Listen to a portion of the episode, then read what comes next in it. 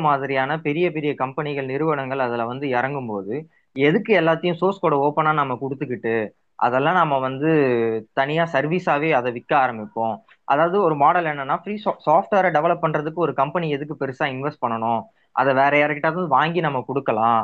அப்படிங்கிற மாதிரியான பிஸ்னஸ் மாடலை உள்ள ஐடென்டிஃபை பண்ணும்போது என்ன ஆகுது அப்படின்னா ஆஹ் அது வரைக்கும் ஃப்ரீயா கிடைச்சிக்கிட்டு இருந்த இந்த சோர்ஸ் கோட் எல்லாமே ரெஸ்ட்ரிக்ட் ஆகுது.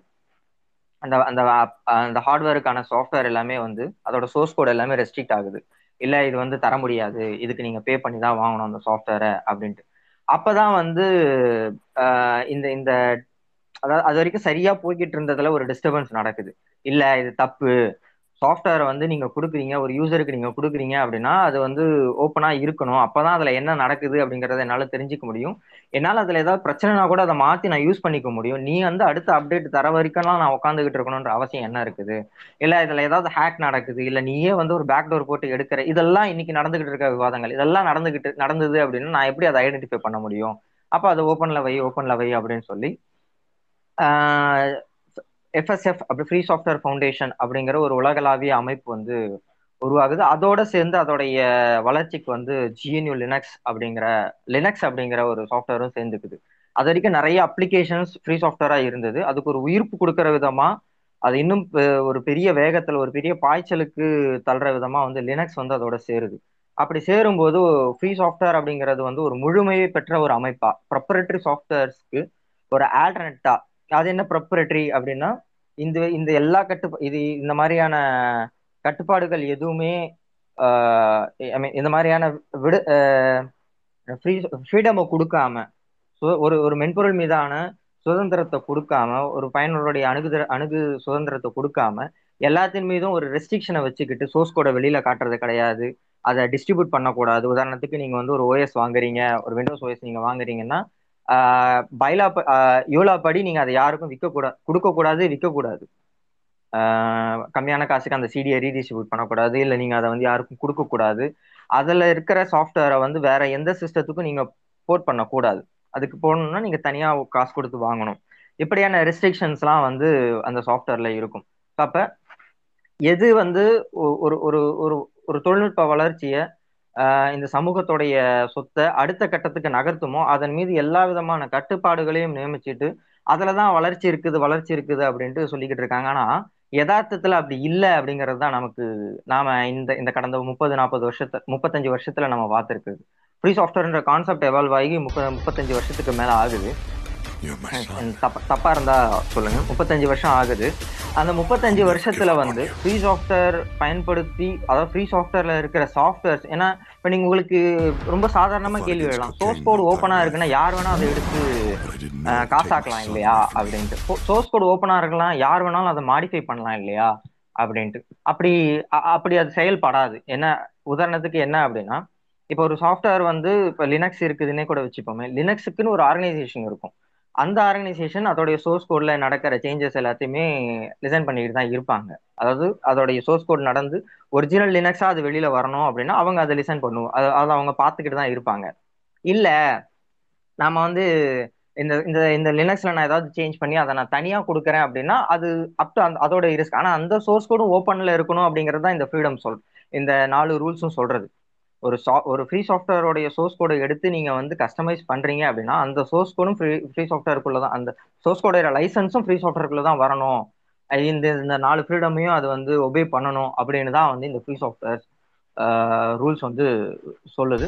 நம்ம அந்த அடிப்படையில பார்த்தோம் அப்படின்னா திருப்பி அது ஓப்பன் சோர்ஸா தான் இருக்கும். அந்த சோர்ஸ் கோட யார் வேணாலும் அணுகலாம். அதுல இருக்க பிரச்சனைகளை சுத்தி காட்டலாம்.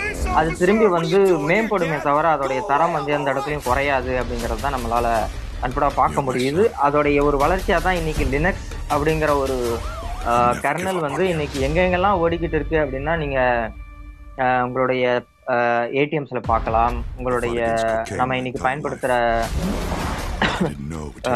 நம்ம இன்னைக்கு பயன்படுத்திட்டு இருக்கிற ஏதாவது ஒரு அப்ளிகேஷனுடைய சர்வரை நீங்க எடுத்துக்கிட்டீங்கன்னா கிட்டத்தட்ட அது வந்து லினக்ஸ்ல தான் ஓடிக்கிட்டு இருக்கும். என்னால அடிச்சு சொல்ல முடியும். ரொம்ப கம்மி தான் வந்து விண்டோஸ் மாதிரியான சர்வர்ஸ்ல ஓடிக்கிட்டு இருக்கும் அப்படின்ட்டு பார்க்கறதுக்கு அசூர் மாதிரியான சர்வீசஸ் மிச்சம் எல்லாமே வந்து இப்போ ரெட் ஹேட் ஆகட்டும் சென்டோஎஸ் சமீபத்தில் அது வந்து அதோடைய சப்போர்ட்டை நிறுத்திட்டாங்க. அது அதை இப்போ சென்டோஎஸ் அப்படின்ட்டு ஒரு ஓஎஸ் இருந்தது. சர்வருக்காக யூஸ் பண்ணிக்கிட்டு இருந்தாங்க. அப்புறம் வந்து பிக் டேட்டாவுக்காக யூஸ் பண்ணிக்கிட்டு இருந்தாங்க. அதை அது ஒரு நல்ல பர்ஃபார்மன்ஸ் கொடுத்துருந்த ஒரு ஓஎஸ் திடீர்னு அதோடைய கம்யூனிட்டி சப்போர்ட்டை நிறுத்துறாங்க. சென்டோஎஸை பேஸ் பண்ணி நிறைய ஓஎஸ் வந்து வர ஆரம்பிச்சிருச்சு. தொடர்ச்சியா. இது இதுதானே இதுதானே வளர்ச்சி. ஒரு பிரச்சனைக்குள்ளாக ஒரு ஒரு ஒரு கார் நம்ம போய்கிட்டே இருக்குது. ஒரு பிரச்சனை ஆகுது அப்படின்னா அந்த காரை நிறுத்திட்டு இனிமே இந்த கார் நகரவே நகராதுன்னு சொல்றது எப்படி? அதுல இருக்கிற பிரச்சனைகளை சரி செஞ்சு இமிடியேட்டா நகர்றது எப்படி அப்படிங்கிறது தான். உதாரணத்துக்கு ஒரு பேட்டன் ரைட்டான காரு நீங்க வாங்குறீங்க. வண்டி ஓட்டிட்டு போறீங்க. இப்ப நீங்க சென்னையில அந்த காரை வாங்குறீங்க. ஷோரூம் சென்னையில தான் இருக்குது. நீங்க வண்டி ஓட்டிட்டு போறீங்க. திருச்சியை கன்னியாகுமரி போறீங்க. திருச்சியை தாண்டும் போது வண்டி ரிப்பேர் ஆயிடுச்சு. ரூல்ஸ் படி வந்து உங்களுடைய டேர்ம்ஸ் அண்ட் கண்டிஷன் படி நீங்க அந்த காரை வந்து எந்த விதத்துலையும் ஓப்பன் பண்ணக்கூடாது. அதுல இருக்கிற எதையுமே நீங்க மாடிஃபை பண்ணக்கூடாது. மாசம்னா வாரண்டி போயிடும் அப்படின்னு சொல்றாங்க. நீங்க வந்து சர்வீஸ் மேன் வர வரைக்கும் திருச்சியிலேயே நீங்க வெயிட் பண்ணணும் அப்படின்னு சொல்றாங்கன்னா எவ்வளவு காண்டாகும் அது இல்லாம அந்த காரை அணுகிறதுக்கான நாலேஜும் நம்ம கிட்ட இருக்குது. போதுமான அளவுக்கு இருக்குது. வெல்வர்ஸ்டா இருக்கணும்ன்ற அவசியம் இல்லை. போதுமான அளவுக்கு இருக்குது. நான் பார்த்தேன்னா நான் அதை கண்டுபிடிச்சிருவேன். என்ன பிரச்சனை அப்படின்னும் போது நீங்க அதை மாத்திக்கலாங்க. உங்க உங்க வண்டியில பிரச்சனை. நீங்க காசு கொடுத்து வாங்கிட்டீங்க. அதுக்கப்புறம் அது உங்க வண்டி தானே. நீங்க அதை மாத்திக்கலாம். ஏதாவது பிரச்சனை வந்தாலும் நீங்க அதை ஃபுல்லா கஸ்டமைஸ் கூட பண்ணிக்கலாம். அப்படின்ற ஒரு ஃப்ரீடம் உங்ககிட்ட இருக்கு அப்படின்னா நம்ம எந்த ஒரு பெரிய விஷயத்து வண்டி ரிப்பேர் ஆயிடுச்சுன்னா கூட நம்ம வந்து கவலைப்பட்டுக்கிட்டு நம்மளுடைய பயணத்தை நிறுத்த வேண்டிய அவசியம் இருக்காது இல்ல. நம்ம பாட்டுக்கு சரி பண்ணிக்கிட்டு நம்ம போய்கிட்டே இருக்கலாம்ல. இந்த இந்த இந்த இந்த ரியல் டைம் எக்ஸாம்பிளோட நம்ம பார்த்தோம் அப்படின்னா இந்த ஃப்ரீ சாஃப்ட்வேரோடைய தேவை என்ன அப்படிங்கறது நம்மளால புரிஞ்சுக்க முடியும். தொழில்நுட்ப வளர்ச்சியில. கூடவே வந்து இன்னொரு ஒரு சின்ன எக்ஸாம்பிளோட நான் சொல்லிடுறேன். இப்போ உதாரணத்துக்கு வந்து இப்போ சாம்பார் செய்யறதை கூட நம்ம எடுத்துக்கிட்டோம். இல்ல மீன் குழம்பு செய்யறதை கூட எடுத்துக்கிட்டோம் அப்படின்னா இப்போ எங்க வீட்ல வந்து சாம்பார் வந்து ஒரு விதமா செய்வாங்க. எங்க மாமியார் வீட்ல ஒரு விதமா செய்வாங்க. நான் வந்து இல்ல இல்ல சாம்பார்னா இப்படித்தான் இருக்கணும் அப்படின்னு நான் அடிச்சு பேச முடியாது. இன்னொன்னு சில பேருடைய சம பக்குவத்துக்கு ஏத்த மாதிரி மாறும். ஒரு இப்ப நான் சமைச்சேன்னா சாம்பார் ஒரு மாதிரி இருக்கும் எங்க அம்மா சமைச்சா சாம்பார் ஒரு மாதிரி இருக்கும். ரெண்டுமே சாப்பிட்ற மாதிரி தான் இருக்கும். ஆனா வந்து வேற வித சுவையில சில சமயத்துல நான் வந்து கொஞ்சம் செஞ்சிருவேன் எனக்கு தேவை அப்படின்றதுனால. அப்ப அதோடைய சுவை மாறுது குணம் மாறுது அதோடைய தன்மையும் சாம்பார் ஆனா சாம்பார் சாம்பார் தான் எண்டு அப்ப இந்த இதுல வந்து இல்ல இல்ல சாம்பார்னா இந்த இப்படிதான் இருக்கணும். அப்பதான் அதுக்கு நாங்க சாம்பார் நஷ்டம் பண்ணிப்போம் இல்லைன்னா அப்படின்னு நம்ம சொல்ல சொல்ல முடியாது இல்லையா? இன்னொன்னு சாம்பாரை வந்து நீங்க வந்து ஒவ்வொரு முறை செய்யணும்னாவும் எங்ககிட்ட வந்து நாங்க தான் அதை கண்டுபிடிச்சோம். அதனால வந்து நீங்க வந்து எங்ககிட்ட வந்து லைசன்ஸ் வாங்கிட்டு சாம்பார் வீட்டுல செய்யணும். அப்படின்னு நம்ம யாரும் நம்ம கிட்ட வந்து சொல்றது கிடையாது இல்லையா? அதாவது சாம்பாருன்ற ஒரு விஷயம் கண்டுபிடிக்கப்பட்ட காலத்தை இப்படி எல்லாம் மனுஷன் யோசிச்சிருப்பானான்னு தெரியாது. ஓகே நம்ம கண்டுபிடிச்சோம் சாம்பார்னு ஒரு சுவை மிகுந்த ஒரு குழம்ப கண்டுபிடிச்சோம் இதுக்கு நம்ம இமீடியட்டா பேட்டன் ரைஸ் வாங்கிடுவோம். அப்பதான் வந்து கோடிக்கணக்கில் நம்ம சம்பாதிக்க முடியும். யாராவது சாம்பார் செஞ்சாங்கன்னா நம்ம கிட்ட வருவாங்க காசு கொடுக்கறதுக்கு அப்படின்ட்டு நம்ம யோசிச்சிருக்க மாட்டோம். இன்னைக்கு பாத்தீங்கன்னா வந்து எத்- எல்லா ஹோட்டல்ஸ்லயும் சாம்பார் இல்லாம வந்து செய்யறது கிடையாது. அவன் சாம்பார் வச்சு சம்பாரிச்சுக்கிட்டு தான் இருக்கான். ஆனா நம்ம அதை பத்தி கேள்வி கேட்கறது அத அந்த விஷயத்த நம்ம புரிஞ்சிக்காம இன்னைக்கு வந்து சாஃப்ட்வேர் நம்ம ஃப்ரீடமா இருக்கணும் அப்படின்னு சொல்லும்போது இங்க பல பேர் வந்து அது எப்படி இருக்க முடியும்? அதுல அதுக்கு கூலி எப்படி கிடைக்கும் அப்படிங்கறதெல்லாம். நாம வந்து ஒரு விஷயத்த நம்ம வந்து சமூக அமைப்பு நில சமூகத்துல வந்து உற்பத்தி சக் உற்பத்தி முறை மாறும்போது நம்ம சில விஷயங்கள்ல பல விஷயங்களை வந்து மாறும் அப்படின்னு சொல்றோம். அதுல ஒண்ணுதான் வந்து இந்த உழைப்பு உழைப்புக்கேற்ற ஊதியம் தேவைக்கேற்ற உழைப்பு அப்படிங்கறதெல்லாம். அதே அந்த வளர்ச்சியில தான் வந்து இந்த தொழில்நுட்ப வளர்ச்சியும் அமையும் அப்படிங்கிறது தான் வந்து என்னுடைய நான் நான் ஃப்ரீ சாஃப்ட்வேரோடைய இந்த அடிப்படையில தான் வந்து இங்க ஃப்ரீ சாஃப்ட்வேரை வந்து உலக அளவுல பெரிய பெரிய பல பல குழுக்களா பிரிஞ்சிருக்கு பல இடங்கள்ல நம்ம அதை செஞ்சுக்கிட்டு இருக்கோம். உதாரணத்துக்கு வந்து இப்போ ஃப்ரீ சாஃப்ட்வேரை நம்ம என்ன பார்க்கறோம் அப்படின்னா ஒரு யூசரோட ப்ரைவசியும் நம்ம வந்து அதுல வந்து உதாரணத்துக்கு வந்து ninety okay ninety ninety three A act பிரச்சனை தோழர்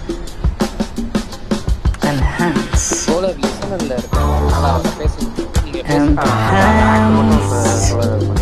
ஐடி சட்டத்தோட பிரிவா? இல்ல இல்ல. ரெண்டாயிரத்தி பதினஞ்சுல நம்ம ஒரு ஒரு சட்டம் நம்ம கொண்டு கொண்டு வர வைக்கிறோம். அதுக்கு வந்து இப்போ இந்தியாவில் வந்து free software movement of India free software movement of India அப்படின்ற ஒரு அமைப்பும் தமிழ்நாட்டில் வந்து ஃபவுண்டேஷன் தமிழ்நாடு அப்படிங்கிற அமைப்பும் பல போராட்டங்களையும் பல பிரச்சாரங்களையும் முன்னெடுத்து. அப்புறம் பாண்டிச்சேரியில இருக்க free software movement of Pondicherry அப்படிங்கிற ஒரு அமைப்பு. இப்ப இந்த அமைப்புகள் எல்லாமே வந்து யூசருடைய பிரைவசி எந்த அளவுக்கு முக்கியம் அப்படிங்கறதையும் தொடர்ச்சியா வந்து பேசிக்கிட்டு இருக்கோம். ஏன் இந்த தேவை என்ன அப்படின்னா தொழில்நுட்பம் வந்து சாமானியனுக்கு வந்து ரொம்ப தொலைவுல இருக்குது. உதாரணத்துக்கு வந்து நான் ஒரு சாஃப்ட்வேர் இன்ஜினியர் என்னை பார்த்தா வந்து எங்க வீட்ல வந்து என்னமோ லேப்டாப் தட்டின்னு கிடப்பாம்பா அப்படின்னு ஆனா அதுல ஒண்ணும் கிடையாது அப்படிங்கிறது அதிகபட்சம் போனா வந்து ஒரு வேரியபிள்ல ரெண்டு வேல்யூ ஆட் ஸ்டோர் பண்ணிக்கிட்டு இருப்பேன்.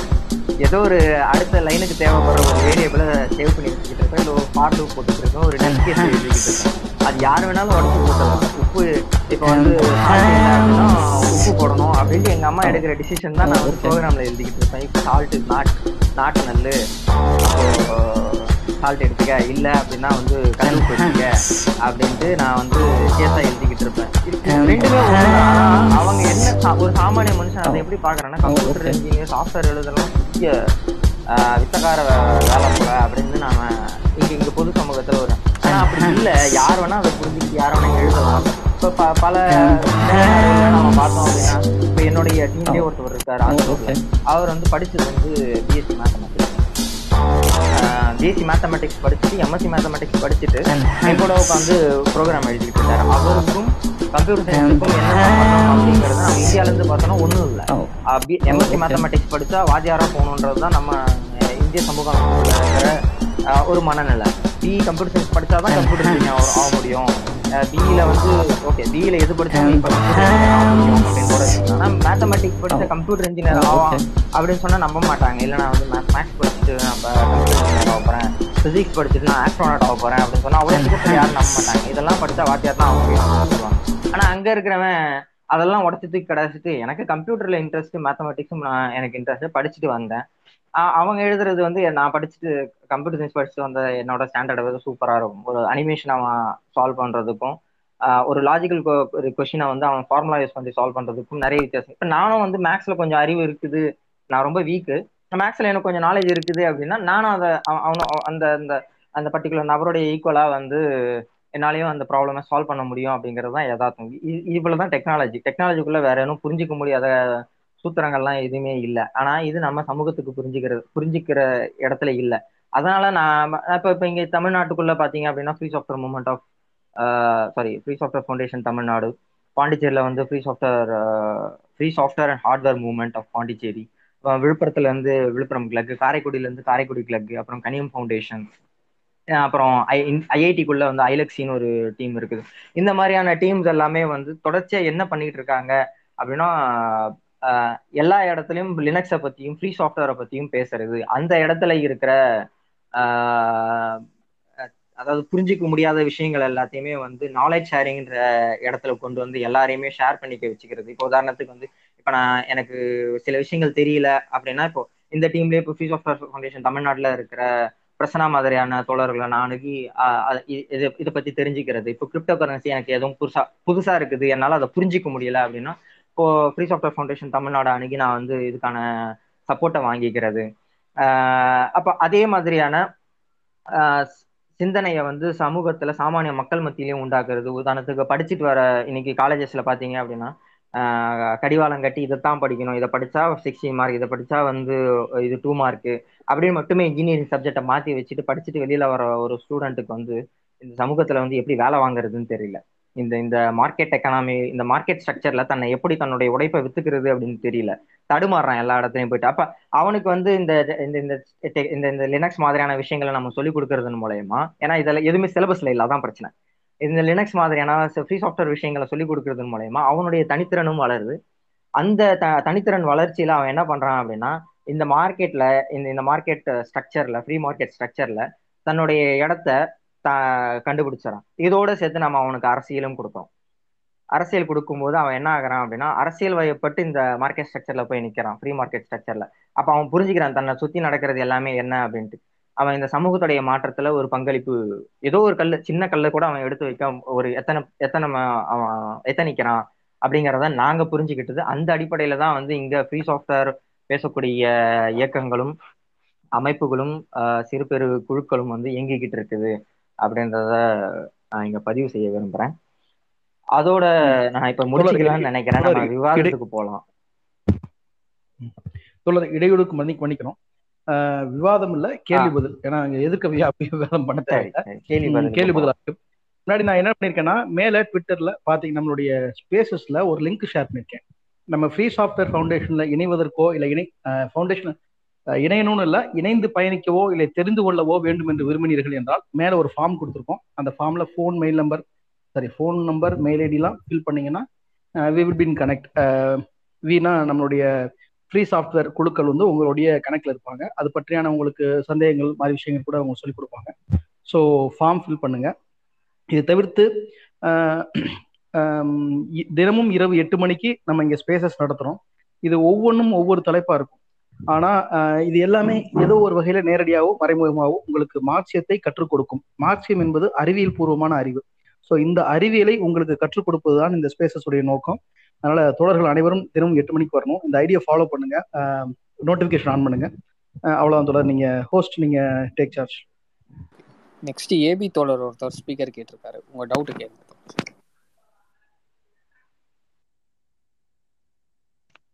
வணக்கம்.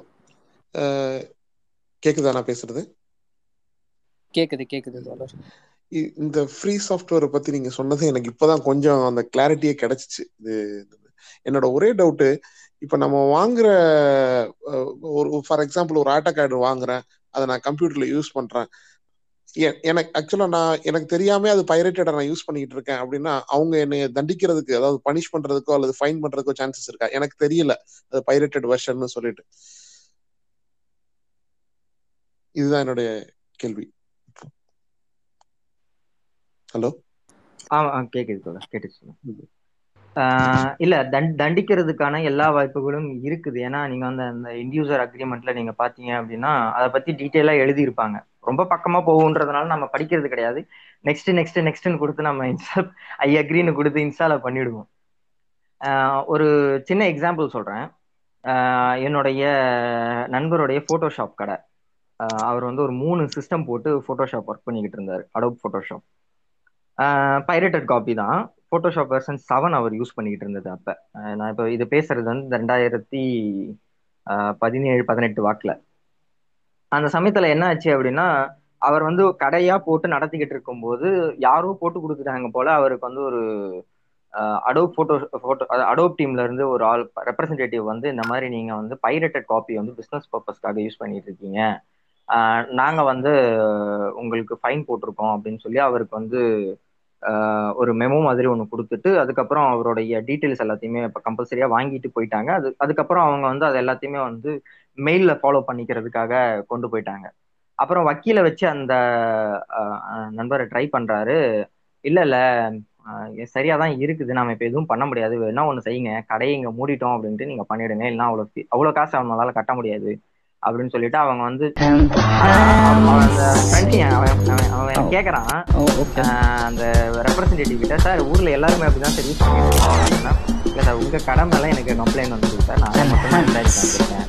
மற்றவங்க யூஸ் பண்றாங்க. அவங்க மேல நீங்க கம்ப்ளைண்ட் கொடுங்க அப்படின்ட்டு தான் சொல்றாரு. அவங்களுக்கும் தெரியும் எல்லாரும் யூஸ் பண்ணுவாங்க அப்படின்ட்டு. அவங்க நடவடிக்கை எடுக்கணும் அப்படின்னா தாராளமா வந்து எடுக்கிறதுக்கான எல்லா முகாந்திரமும் அந்த பைரட்டட் லைசன்ஸ்ல இருக்குது ஒரு நடவடிக்கை எடுக்கணும் அப்படின்னா அவங்க ஜெயில் போடுவாங்க அப்படின்லாம் ஃபைன் போடுவாங்க. நீங்க ஒரு ஒரிஜினல் லைசன்ஸ் நீங்க வாங்கியே ஆகணும் அப்படின்னு சொல்லி கம்பல் பண்ணுவாங்க. நீங்க அதை பிசினஸ் பர்பஸ்க்காக யூஸ் பண்றீங்க அப்படின்னு போது நீங்க இண்டிவிஜுவலா ஒர்க் பண்ணிட்டு இருக்கீங்க அப்படின்னா அது ஒன்றும் பெருசா கண்டுக்க மாட்டாங்க. அப்படி பாத்தீங்கன்னா இங்க பல பேர் வந்து ஓஎஸ்ஐயோ மற்ற சாஃப்ட்வேர் எம்எஸ் சாஃப்ட்வேர் எல்லாமே வந்து பைரட் தான் பண்ணிட்டு இருக்காங்க. அது ஒரு பிசினஸ் மாடலுக்குள்ள போகும்போது அவன் வந்து உங்களை இன்டர்ஃபியர் பண்ணுவான். நீங்க ரெவன்யூ மேக்கிங் பண்றீங்க இல்ல ப்ராஃபிட் கெயின் பண்றீங்க அப்படின்னும் போது அவன் வந்து உங்களை டிஸ்டர்ப் பண்ணுவான். அது பிரச்சனை. அது அது அது நடக்கும். ஓகே நன்றி நன்றி. அதாவது பணம் பண்ற வரை வெயிட் பண்ணுவாங்க. பணம் பண்ணணும்னு தெரிஞ்சா வந்துருவாங்கன்னு நினைக்கிறேன். வந்துருவாங்க. ஆமா. நன்றி நன்றி. நன்றி தோழர். நன்றி. வாய்ப்பு ரொம்ப நன்றி. இப்போ இவர் ஏபி கேட்ட மாதிரி லைசன்ஸ்டு ப்ராடக்ட் இல்லை நான் பைரேட்டட் வெர்ஷன் யூஸ் பண்ணுறேன் என்னோட கம்ப்யூட்டரில் அது வந்து ஓகேவா நான் பண்ணலாமா அப்படின்னு கேட்டால் அது சட்டப்படி வந்து தவறு தான் அது ஏன் அப்படின்னா ஒவ்வொரு கம்பெனியும் அவங்கவுங்களோட காப்பிரைட் கிளைமிங் மாதிரி. இப்போ யூடியூப்ல எல்லாம் வீடியோ போட்டாவே அது அவங்களோட காப்பிரைட் கிளைமிங் மாதிரி உங்களுக்கு ஒரு ஐடியா இருக்கும்.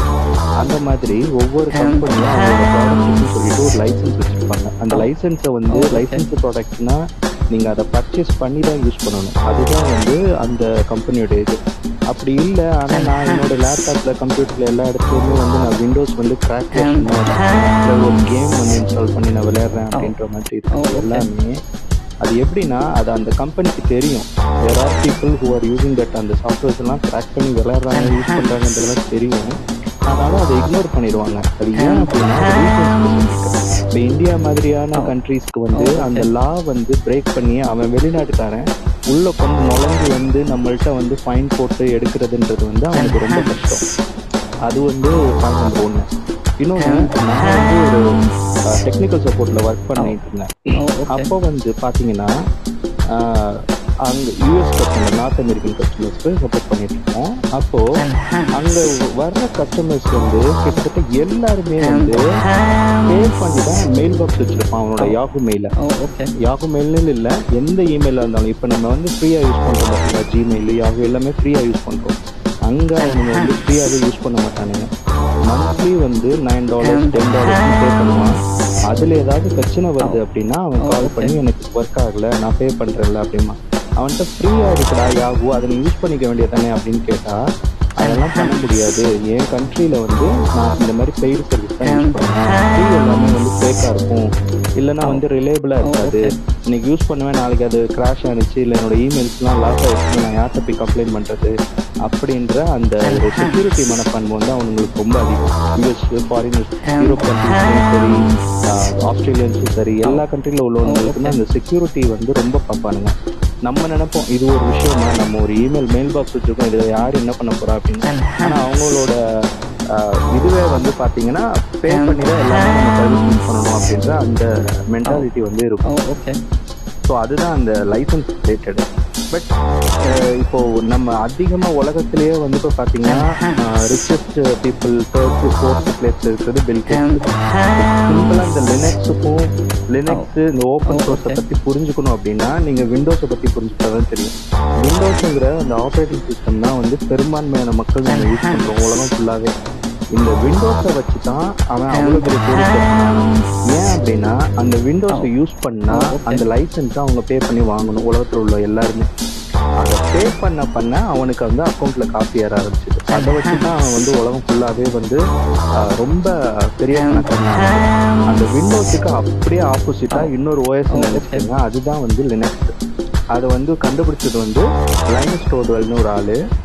அவர் தான் என்ன பண்ணாருன்னா இந்த மாதிரி ஒரு ஓப்பன் சோர்ஸ் வந்து எங்கேயோ இருக்கு. அதை வச்சு நான் ஒரு ஓஎஸ் விண்டோஸ் மாதிரி இன்னொரு ஓஎஸ் நான் கிரியேட் பண்றேன் அப்படின்னு சொல்லி அந்த ஆளே உட்காந்து கோடிங்லாம் போட்டு அவன் ஒரு டீம் செட் பண்ணி ரொம்ப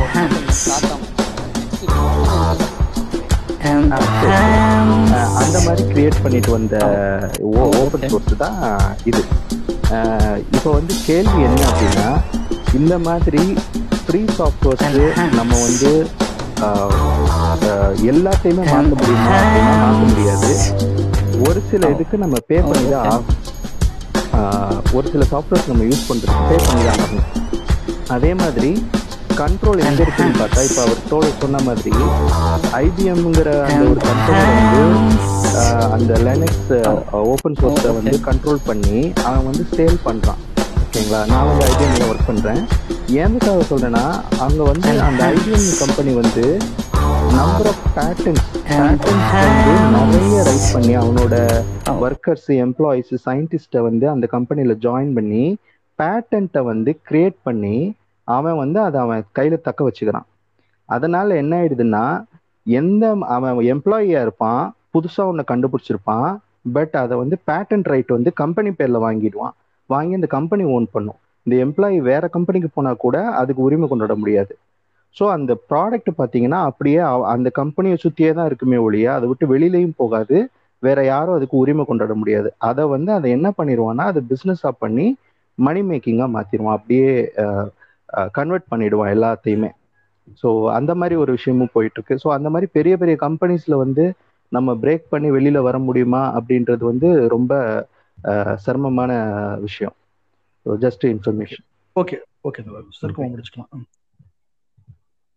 இல்லை முடிச்சிட்டாரு அவர் முடிச்சிட்டாரு. நெக்ஸ்ட் தோழர் நீதிமாட் நீங்க உங்க கொஸ்டின் கேட்கலாம் தோழர் ஒரே ஒரு நிமிஷம். சாரி ஒரு டிஎம்ல ஒரு கேள்வி வந்திருக்கு. நான் அதை மட்டும் கேட்டுடுறேன் திரு. ஜூனியர் கோக்கி அல்லது திவாகர் அப்படின்றவர் கேட்டிருக்காரு. Freedom zero one freedom freedom zero two three தான் சொன்னீங்க. ஒன் சொல்லவே இல்லை தானே அப்படின்னு கேட்குறாரு ஜீரோ ஒன் டூ த்ரீ மூலியமே ஒரு தடவை சொல்லிருங்க கலீல் ஜாஹிர் இல்ல தோழ நான் சொன்னேன். சரி எதுக்கும் இன்னொரு முறை சொல்லிக்கிறேன் ஒன்றும் பிரச்சனை அவர் கவனிக்கல. அஹ், நம்மால தான் திரும்பி ஒரு தடவை சொல்லுங்க. ஃப்ரீடம் ஜீரோ வந்து freedom to access the source code freedom ஒன்று வந்து freedom to modify the source code freedom three ரெண்டு வந்து freedom to distribute the modified freedom to distribute the source application freedom three வந்து freedom to redistribute the modified version அதாவது அணுகிறது அதை மாத்துறது மாத்தினதை பகிர்றது பகிர்னதுல மாற்ற மாற்றத்தை உண்டாக்கி அதை திரும்பி பகிர்றது. இதுதான் நாலு. ஓகே தோழர். அடுத்த அடுத்த கேள்விகளுக்குள்ள போயிடலாம். தோழர் நீதிமான் நீங்க தோழர் வணக்கம். எனக்கு ஒரு சில கேள்விகள் இருக்கு. இந்த open source open source free software open software எல்லாம் சொன்னீங்க. அதையும் நம்ம கூகுள் கூகுள் அதோட ப்ராடக்ட்ஸை எப்படி ஒப்பிடுறது? ஒன்று ரெண்டு இது மாதிரி ஓப்பன் சோர்ஸ்ல ரிலீஸ் பண்றாங்கல்ல எக்கச்சக்கமான சாஃப்ட்வேர்ஸ் அதுல எனக்கு வந்து நான் இப்போ சப்போஸ் லினக்ஸே வந்து நான் யூஸ் பண்றேன் ஒரு பெரிய கம்பெனில சர்வரா யூஸ் பண்ணிக்கிட்டு இருக்கேன். அதுல கிராஷ் ஆகுது அதனால எனக்கு லாஸ் ஆகுது அப்படின்னா யார் சூ பண்ண முடியுமா? இல்ல என்ன மாதிரி பாலிசிஸ் அவங்க வச்சிருக்காங்க? இந்த ரெண்டு. மூணாவது ஒரு சில்லி கொஸ்டின் இருக்கு. இந்த நம்ம தமிழ் ராக்கர்ஸ் இந்த இவங்கெல்லாம் யூஸ் பண்றாங்க இல்லைங்களா? பைரேட்டட் வெர்ஷனு சாஃப்ட்வேர்ஸும் விடுறாங்க அவங்க. ஓஎஸ் எல்லாமே விடுறாங்க. அவங்க ப்ராபப்ளி வந்து இந்த ஸ்காண்டினேவியன் கண்ட்ரீஸ்ல தான் சர்வர் வச்சு நடத்துறதா கேள்விப்பட்டிருக்கேன். பட் அது என்ன ரீசனா இருக்கும்? அங்கெல்லாம் பாலிசிஸ் எப்படி?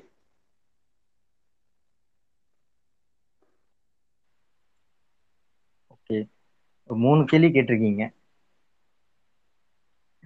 யாரும் நோட் கூட பண்ணல. இல்ல தோழர் நீங்க ஒரு ஒரு கேள்வியா கேளுங்க. அப்போ கொஞ்சம் வந்து விரிவா ஓகே அந்த open source and free open software free சாஃப்ட்வேர்லாம் இருக்கு இல்லைங்களா? அதையும் Google and Google and its ப்ராடக்ட்ஸையும் எப்படி நீங்க பாக்குறீங்க கம்பேர் பண்றீங்க? ஓகே முதல்ல ஒரு ஒரு தெளிவு. நாம பேசுறது வந்து ஓப்பன் சோர்ஸ் கிடையாது. நம்ம பேசுறது ஃப்ரீ சாஃப்ட்வேர் ஃப்ரீ சாஃப்ட்வேருக்கும் ஓப்பன் சோர்ஸுக்குமே வந்து ஒரு நிறைய வித்தியாசங்கள் இருக்குது. ஃப்ரீ சாஃப்ட்வேர் அப்படின்றது கம்ப்ளீட்டா வந்து இந்த நாலு ஃப்ரீடமையும் ஒபே பண்ணி வர்றது தான் ஃப்ரீ சாஃப்ட்வேர் ஓப்பன் சோர்ஸ் அப்படின்னு சொல்ற சாஃப்ட்வேர்ஸ் இதில் ஏதாவது ஒன்றை வந்து ஒபே பண்ணாமல் போகலாம். இல்லை ரெண்டு மூணு ஒபே பண்ணாமல் போகலாம். இது இது தாண்டி ஒரு ஜிஎன்யூ அதாவது ஜி ஜிபிஎல் லைசன்ஸ்னு சொல்லுவாங்க. ஜென்ரல் பப்ளிக் லைசன்ஸ் அதெல்லாம் இப்போதைக்கு வெர்ஷன் த்ரீ வரைக்கும் இருக்குது. இந்த ஜிபிஎல் வெர்ஷன் த்ரீ இல்லாமல் வேற ஏதாவது லைசன்ஸ்லயும் அது இருக்கலாம். அதெல்லாமே வந்து ஓப்பன் சோர்ஸ்ல அப்படின்னு சொல்லி. உதாரணத்துக்கு இப்போ ஆண்ட்ராய்டு நீங்க எடுத்துக்கிட்டீங்க அப்படின்னா ஏஜிபிஎல் அப்படின்னு சொல்லுவாங்க. ஆண்ட்ராய்டு ஜென்ரல் பப்ளிக் லைசன்ஸ் அப்படின்னு சொல்லுவாங்க. அவங்க அதை அதை என்ன அவங்களா அவங்களுக்குன்னு ஒரு லைசன்ஸ் இங்க உருவாக்கிக்கிட்டு இதெல்லாம் ஃப்ரீயா இருக்கும்பா இதெல்லாம் வந்து நான் வந்து க்ளோஸ் பண்ணி வச்சுப்போம்பா அப்படின்ட்டு அவங்களுக்கு ஏத்த மாதிரி வந்து டிசைன் பண்ணிக்கிறது அந்த லைசன்சிங் ஏன்னா எல்லாரும் எல்லாருமே வந்து இங்க பேட்டன்ட்டை ரைஸ் லைசன்ஸை ரைஸ் பண்ணலாம் இல்லையா? அவங்களுக்குன்னு ஒரு டீமை வச்சுக்கிட்டு. அப்படி அந்த எல்லா விஷயங்களையும் அவங்க பண்ணிக்கிட்டு இருக்காங்க. ஓப்பன் சோர்ஸ் வேற ஃப்ரீ சாஃப்ட்வேர் வேற.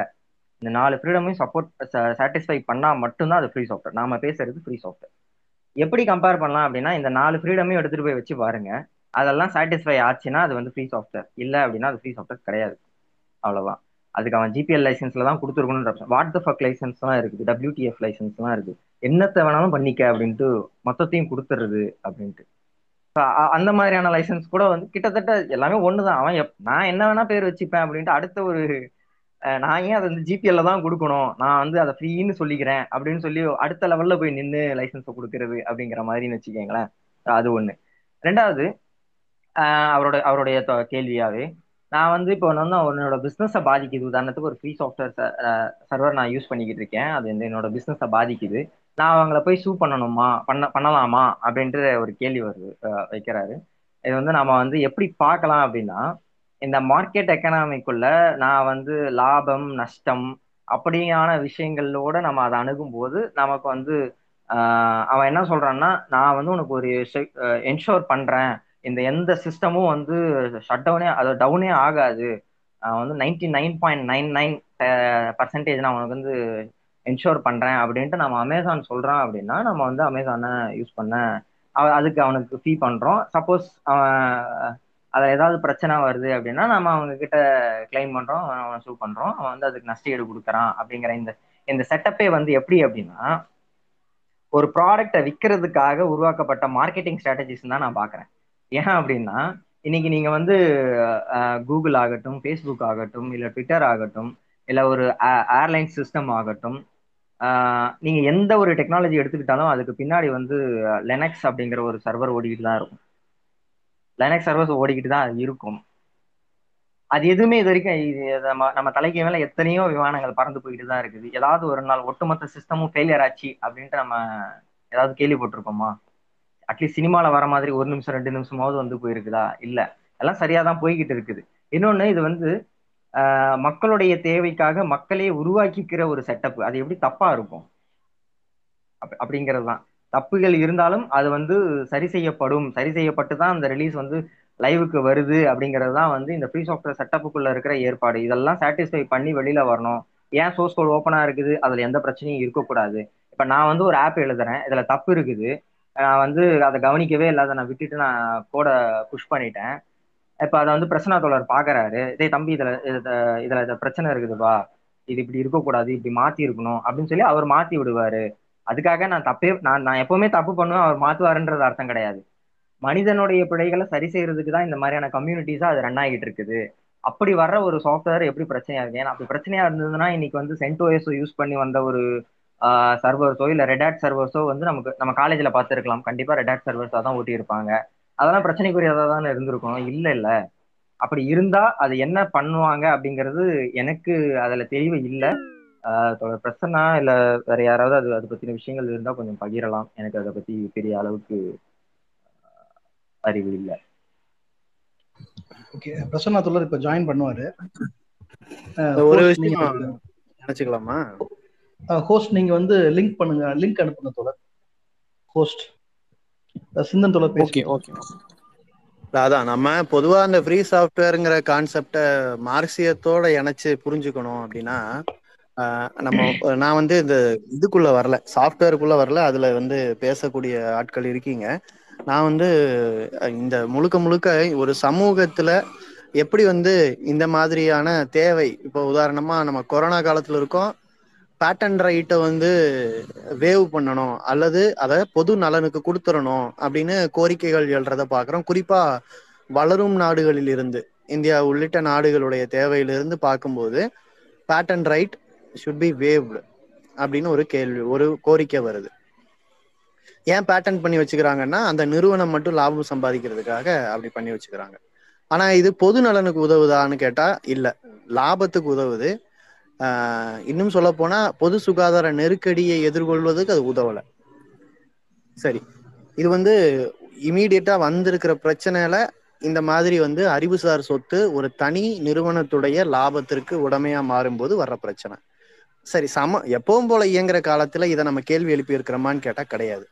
ஜெனரிக் மருந்துகளுக்கு ஒரு தனி நிறுவனத்தோட பேர் வச்சு விற்கும் போதும் நம்ம பெருசா கேள்வி எழுப்பல. விலை சார்ந்து கேள்வி எழுப்பியிருப்போம். அதை தாண்டி அந்த அறிவு யாருக்கு சொந்தமானதுன்னு நம்ம எழுப்பல. இந்த மென்பொருள் விஷயத்திலையும் நாம வந்து பயன்படுத்துறதுக்கு தடை வராத வரைக்கும் இப்போ ஒரு நண்பர் கேட்டார்ல ஆட்டோ கேட் வந்து நாளைக்கு எனக்கு சட்ட ரீதியா பிரச்சனை வருமா? அப்படின்னு கேட்டார்ல. பயன்படுத்துவதற்கு ஒருத்தர் சட்ட ரீதியாக தடைன்னு வராத வரைக்கும் நம்ம அதை பத்தி கேள்வி எழுப்புறது கிடையாது. ஆனா என்ன சிக்கல்னா சட்டப்படி நாம வந்து திருட்டு பொருளை தான் பயன்படுத்திட்டு இருக்கோம். இந்த விஷயத்துல மட்டும். இப்ப திருட்டு பொருளை நம்ம பயன்படுத்துறோங்கிறது வந்து உண்மையான்னு கேட்டா நூறு சதவீதம் உண்மை கிடையாது. ஏன்னா இப்ப நீங்க ஒரு ஒரு இப்போ ஒரு ஃபோட்டோஷாப்போட அந்த இன்டர்ஃபேஸுக்கு நம்ம பழகிறோம்னா நம்ம வேற ஒரு சாஃப்ட்வேரை பயன்படுத்த முடியாத அளவுக்கு அந்த இன்டர்ஃபேஸுக்கு நம்ம அடிக்ட் ஆயிடுறோம். நாளைக்கு நாம எங்க ஒரு டிசைனிங் சார்ந்த சாஃப்ட்வேர் நம்ம ரெஃபர் பண்ணாலும் பயன்படுத்தினாலும் அல்லது இதை பேஸ் பண்ண வேற சாஃப்ட்வேர் நம்ம பயன்படுத்தினாலும் நாம யாருக்கு எந்த வணிகத்துக்கு உதவி செய்யறோம்னா அந்த போட்டோஷாப்ங்கிற நிறுவனத்தோட வணிகத்துக்கு தான் உதவி செய்யறோம் ஒரு விதத்துல வந்து இப்படி நாம பைரேட் பண்ணி பயன்படுத்துறது அந்த நிறுவனங்களுக்கு லாபம் தான் தருது. ஆனாலும் கூட சட்ட ரீதியா யாரு கையில பிடி இருக்குன்னு கேட்டா அந்த நிறுவனங்களோட கையில பிடி இருக்கு.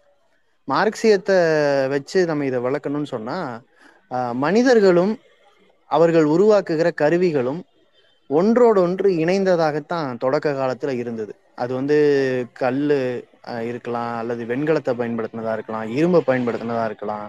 இது எல்லாமே வந்து மனிதர்கள் தனக்கு என்ன தேவையோ இப்ப அருவாள் திருப்பாச்சி அருவாள் மதுரைக்காரங்களாம் அருவா வச்சிருப்பாங்க அப்படின்லாம் சொல்றாங்கல்ல விவசாயம் பாக்குறப்ப எல்லா பகுதியிலயும் அருவா இருக்குதான் செய்யும். அருவா வெட்ட கருவி இல்ல. அருவா வந்து பயன்படுத்துற கருவி அது தெ தென்னங்காய் உரிக்கிறதுல இருந்து அறுவடை வரைக்கும் எல்லாத்துக்கும் பயன்படுற ஒரு கருவி அது. ஆனா இன்னைக்கு நம்ம சினிமாக்கள்ல காட்டுற மாதிரி இல்ல. அந்த கருவிங்கிறது நமக்கு அந்த ஆயுதங்கள்ங்கிறது நமக்கு பயன்படக்கூடிய நாம் பயன்படுத்தக்கூடிய விஷயங்கள். ஆனா முதலாளித்துவம் வளர்ச்சி அடைய அடைய இந்த கருவிகளிலிருந்து நாம் தனிமைப்படுத்தப்படுவோம். நம்ம தேவைக்கு மட்டும்தான் அதை பயன்படுத்திக்க முடியுங்கிற இடத்திற்கு அந்நியப்படுத்தப்படுவோம். இப்படி நிராயுத பாணியாக மக்களை மாற்றுவது என்பது ஒரு முதலாளித்துவ சமூகத்துடைய இயல்பு. அதன் மூலமாகத்தான் ஒருவருடைய உழைப்பை வரன்முறை இல்லாம அல்லது சந்தை விலைக்கு உட்பட்டு குறைந்த விலையிலையோ அல்லது சந்தையுடைய நிர்பந்தத்திற்கு உட்பட்டோ விற்க வேண்டிய இடத்துல நம்மளை வைக்குது. அதனாலதான் ஒரு கண்டுபிடிப்பாளருக்கு பேட்டன் ரைட் கிடையாது. நிறுவனத்துக்கு பேட்டன் ரைட்டு ஒரு கண்டுபிடிப்பாளருங்கிறவர் கூட்டா செயல்படுறாரு. ஆனா அது சமூகமா? அவர் கூட்டா செயல்படுறா என்ன அர்த்தம்? சமூகமா உற்பத்தி பண்றாரு. இன்னும் கூட விளக்கமா சொல்லணும்னா ஒருத்தர் என்ஜினியரிங் கல்லூரியில படிக்கிறதுக்கு ஒரு சமூகம் இலவசமாக பன்னிரெண்டாம் வகுப்பு வரைக்கும் கல்வி கொடுக்குது. அதுக்கு மேல வந்து வங்கியிலிருந்து பணத்தை எடுத்து கடனா கொடுக்குது. இத்தனையும் சேர்ந்து ஒரு என்ஜினியரை நம்ம உருவாக்கின பிறகு ஒரு நிறுவனம் அவருக்கு அந்த குறிப்பிட்ட காலத்துல வேலைக்கு கொடுக்குற காரணத்தினாலேயே அவர் அறிவில் பிறக்கிற அத்தனை உடைமைகளையும் தனக்கு சொந்தம்னு மாத்திக்குது. அந்த நிறுவனம் அதை வைத்துக்கொண்டு சமூகத்தின் தேவையை நிறைவு செய்யல. சமூகத்தில் ப்ரிவிலேஜ்டு செக்ஷனை குறிப்பா அதற்கு யாருக்கு பணம் கட்ட முடியுமோ அந்த பகுதிக்கு மட்டும் அந்த சொல்யூஷன் அது கொடுக்குது. அதுதான் எல்லா துறையிலையும் ஒரு சிரமமாக ஒரு சிக்கலாக வந்து நிற்குது மனித அறிவு தனிநபர் லாபத்திற்கானதா என்கிற ஒரு சிக்கலா வந்து நிற்குது நாம எல்லா துறையிலையும் அதை பேசணும் குறிப்பாக இது சாஃப்ட்வேர் துறையில கோலோச்சி இருக்கிறத நம்ம பார்க்குறோம். இந்த துறையில ஏராளமான இந்தியர்கள் உழைக்கிறாங்க. ஆனா அவர்களுடைய உழைப்பின் பலன் இந்தியர்களுக்கு வந்து சேரல. இந்தியர்களுக்குன்னு சொல்லும்போது சாமானிய மக்களுக்கு வந்து சேரல. நிறுவனங்களுடைய லாபமாகத்தான் அது மாறுது. இந்த ஃப்ரீ சாஃப்ட்வேருங்கிறது இன்னைக்கு குறுகிய பகுதியில பயன்படுத்தப்படலாம். அல்லது வெளியில் சொன்ன மாதிரி லினக்ஸோ இல்லை அது பத்தி உதாரணங்களுக்கு சொல்ற ஒரு பெரிய ப்ராஜெக்ட்ஸ்ல இருக்கலாம். ஆனா சாமானிய மக்களுக்கு இந்த கான்செப்ட் போய் சேரணும். இது எப்படி நமக்கு பயன்படுதுங்கிறத கொண்டு போய் சேர்க்கணும். அதுக்கு பல்வேறு அமைப்புகள் இங்க வேலை பார்த்துட்டு இருக்காங்க. மார்க்சிய அமைப்புகள் ஆஹ், அதை ஆதரிக்கிறோம். அதை ஆதரிக்கிறோம். அதை முடிந்த அளவிற்கு அந்த கருத்துக்களை மக்களிடம் பரப்புறோம். இன்றைக்கு கூட இப்போ பிரசன்னா வந்துட்டாரோ? சரி ஓகே தோழர். நான் வந்து தொழில்நுட்பம் சார்ந்து பேசுறதுல எனக்கு அவ்வளவு இது கிடையாது. நீங்க மற்றது அப்படியே தொடருங்க. தொடர் எனக்கு ஒரு கேள்வி. அதுக்கு பிரசன்னா தொடரோ கலில் ஜாய் தொடரோ பதில் சொல்லுவோம் இப்போ நான் வந்து ஐடியாலஜிக்கலாக ஃப்ரீ சாஃப்ட்வேரை ஆதரிக்கிறேன்னு வச்சுக்கோமே. பட் நான் என்ன பண்ண முடியும் இப்போ? இப்போ வந்து ஃபார் எக்ஸாம்பிள் எனக்கு ஃப்ரீ சாஃப்ட்வேர் எங்கே கிடைக்குது? லினக்ஸ் அப்படின்றத யூஸ் பண்ணலாம். மொபைலில் ஃப்ரீ சாஃப்ட்வேர் தான் இருக்குதா? ஆல்டர்னேட்டிவ்ஸ் அதாவது லைசன்ஸ் சாஃப்ட்வேர் அதுக்கு ஆப்போசிட்டாக ஃப்ரீ சாஃப்ட்வேர்ன்ற மாதிரி நான் புரிஞ்சுக்கிறேன். ஸோ இந்த ஃப்ரீ சாஃப்ட்வேருக்கான எனக்கு ஆல்டர்னேட்டிவ்ஸ் என்னென்ன இருக்கு? விண்டோஸ்க்கு பதிலாக இதை யூஸ் பண்ணுங்க. ஆண்ட்ராய்டுக்கு பதிலாக இதை யூஸ் பண்ணுங்க. அப்படின்னு ஏதாவது ஆல்டர்னேட்டிவ் யூசர் சைட்ல இருந்து உங்களால் கொடுக்க முடியுமா?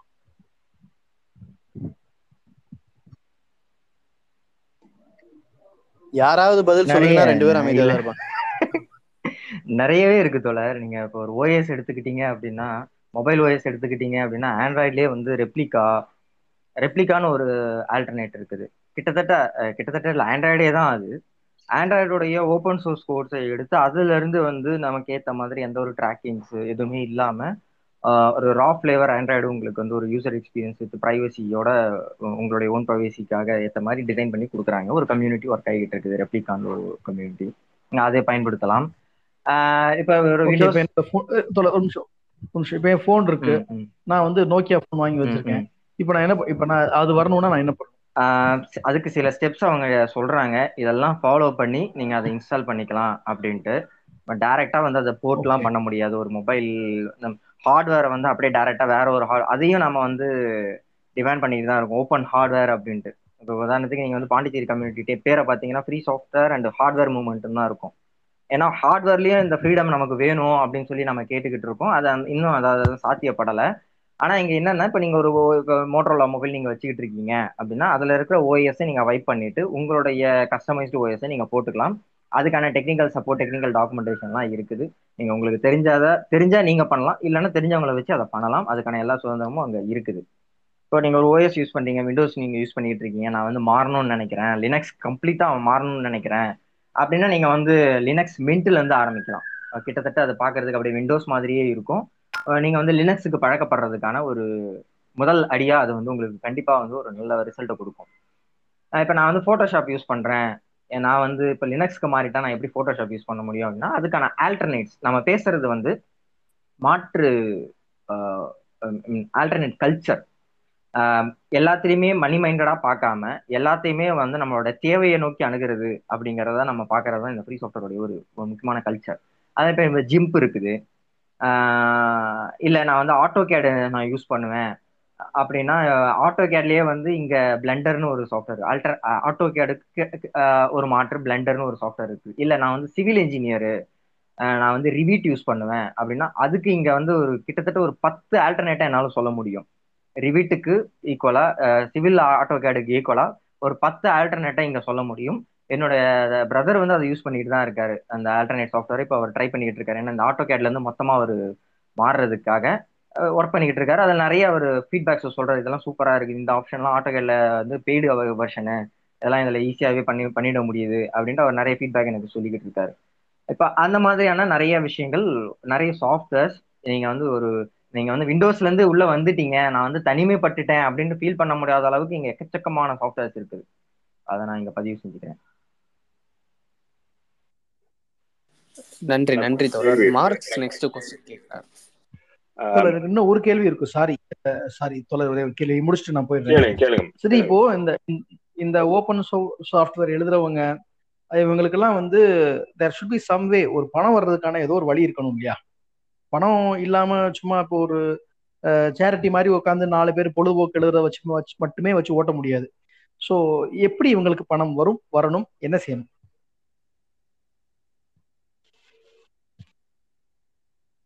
தொடர் கேள்வி முடிஞ்சது. கலியில் அல்லது பிரசன்னா தொடர் பதில் சொல்லுங்க. பிரசன்னா தொடர் நினைக்கிறேன். நான் பேசுறது கேக்குதா? கேக்குது கேக்குது கேக்குது தோழர். பிரசன்- ஆ. பிரசன்னா தொடர் பதில் சொல்லுங்க தொடர் இல்ல கலில் தொடர். ஆஹ் இது வந்து கொஞ்சம் பெரிய டாபிக் நம்ம இதை தனியா கூட பேசலாம். ஓகே. சரி அப்ப இன்னொரு. பேசிக்கலாம் நான் ஆன்சர் சொல்றேன் அவருக்கு சிம்பிளா இது வந்து ஒரு கம்யூனிட்டி ட்ரிவன் ப்ரோக்ராம் மாதிரி தான் போகும் ஓகே எல்லாருமே சேர்ந்து தான் பண்ணுவாங்க. மணி மைண்டடா இருக்க மாட்டாங்க பீப்புள் எல்லாருமே. ஸோ இது ரொம்ப சிம்பிளான ஆன்சர் இதை பத்தி பேசினா பெரிய செஷன் வேணும். ஸோ மார்க்ஸுக்கு கொஸ்டின் இதுக்கு சரியான ஆள் வந்து பிரசன்னா தொடர் அவர் வந்து ஒரு பா- பாண்டிச்சேரியில ஒரு பெரிய செட்டப்பே அவங்க ட்ரை பண்ணிக்கிட்டு இருக்காங்க. அவருடைய எக்ஸ்பீரியன்ஸோட அவர் சொல்லும்போது நமக்கு இன்னும் பெரிய விஷயம். கூப்பான்னு ஒரு செட்டப் அவங்க ட்ரை பண்ணிட்டு இருக்காங்க. அதுக்கு எனக்கு தெரிஞ்சு அதுதான் எக்ஸாக்ட் மாடல் நான் பேசலாமா? தோழர் ஒரு நிமிஷம். மார்க்ஸ் கொஸ்டின் கேட்குறாரு அதுக்கடுத்து கேட்கலாம் நீங்க. தோழர் வணக்கம். ஓப்பன் சோர்ஸ் ஃப்ரீ சாஃப்ட்வேர் பத்தி பேசிட்டு இருக்கோம். அதுல பேட்டன்ஸ் பத்தி ஒரு இது வந்துச்சு. இப்போ நீங்க பேட்டன்ட்னு பாத்தீங்கன்னா பேட்டன்ட் ஹேஸ் அ வேலிடிட்டி ஒரு பத்து இருபது வருஷத்துல பேட்டன்ட் எக்ஸ்பயர் ஆயிரும். பேட்டன்ட் எக்ஸ்பயர் ஆனதுக்கு அப்புறம் யார் வேணாலும் அந்த டெக்னாலஜியை யூஸ் பண்ணிக்கலாம். ஆனா இந்த கம்பெனிஸ் வந்து பாத்தீங்கன்னா அவங்க வந்து அவங்க டெக்னாலஜியை அதாவது இது பேட்டன் பண்றாங்க பண்ணலங்கிறது வேற விஷயம். சோர்ஸ் கோடை வச்சுக்கிட்டு அதை வெளியே விடாம அவங்க வந்து அது வந்து ஒரு மொனாப்பொலி மாதிரி தான் வந்து கிரியேட் பண்றாங்க. ஸோ இதை வந்து ஓப்பன் சோர்ஸ் கண்டிப்பா உடைக்குது. ஆனாலும் அதுலயுமே வந்து ஓப்பன் சோர்ஸ்லயுமே நீங்க பாத்தீங்கன்னாலும் வந்து அவங்க வந்து ஓப்பன் சோர்ஸ்லையுமே வந்து அவங்க வந்து என்ன சொல்றது? அதுல வந்து ஃபீச்சர்ஸ் எல்லாம் வந்து ஹேக் பண்றாங்க. ஓப்பன் சோர்ஸ்ல இருக்க ஃபீச்சர்ஸ் எல்லாம் எடுத்து அவங்க ப்ராடக்ட்ஸ்லயே வந்து திருடி போடுறாங்க. இப்படிங்கிற வந்து குற்றச்சாட்டு எல்லாம் இருக்கே. இது நடக்குதா தோழர்?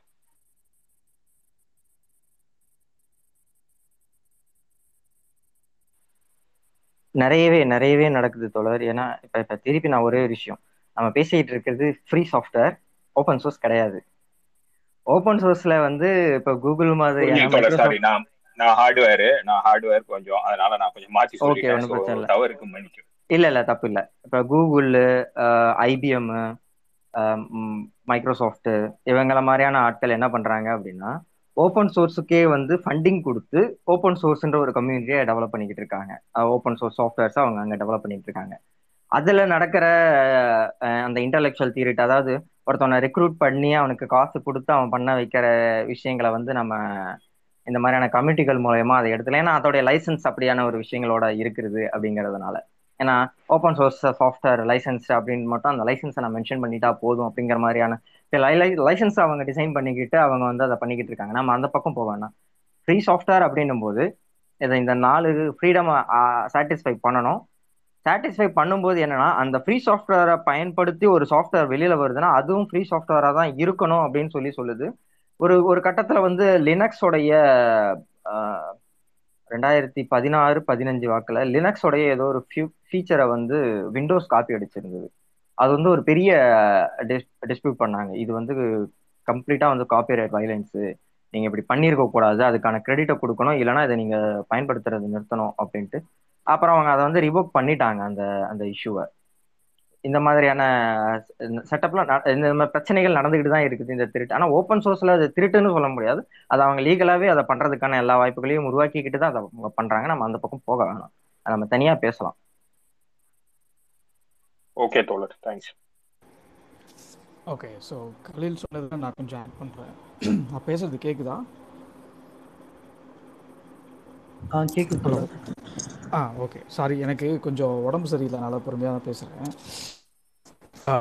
என்னன்னா இப்போ நீங்கள் கேட்ட கேள்வி இருக்கு இல்லையா? இப்போது ஓப்பன் சோர்ஸ்லேருந்து எடுத்து அதை வந்து இவங்க ப்ரொப்ரைட்டரியாக கன்வெர்ட் பண்ணலாமான்னா அதான் கலில் சொன்ன மாதிரி ஃப்ரீ சாஃப்ட்வேருக்கும் ஓப்பன் சோர்ஸ்க்கும் வித்தியாசம் இருக்குங்கிறதெல்லாம் ஒரு விஷயம். ரெண்டு லைசன்ஸ்க்கும் வித்தியாசம் இருக்குது பட் இப்படி நடக்குது அப்படின்னா இதை வந்து நம்ம எப்படி வந்து ஃபஸ்ட்டு சட்டபூர்வமாக இதை கேட்குறது அப்படிங்கிறதுக்காக தான் ஒரு அமைப்பை உருவாக்குறாங்க.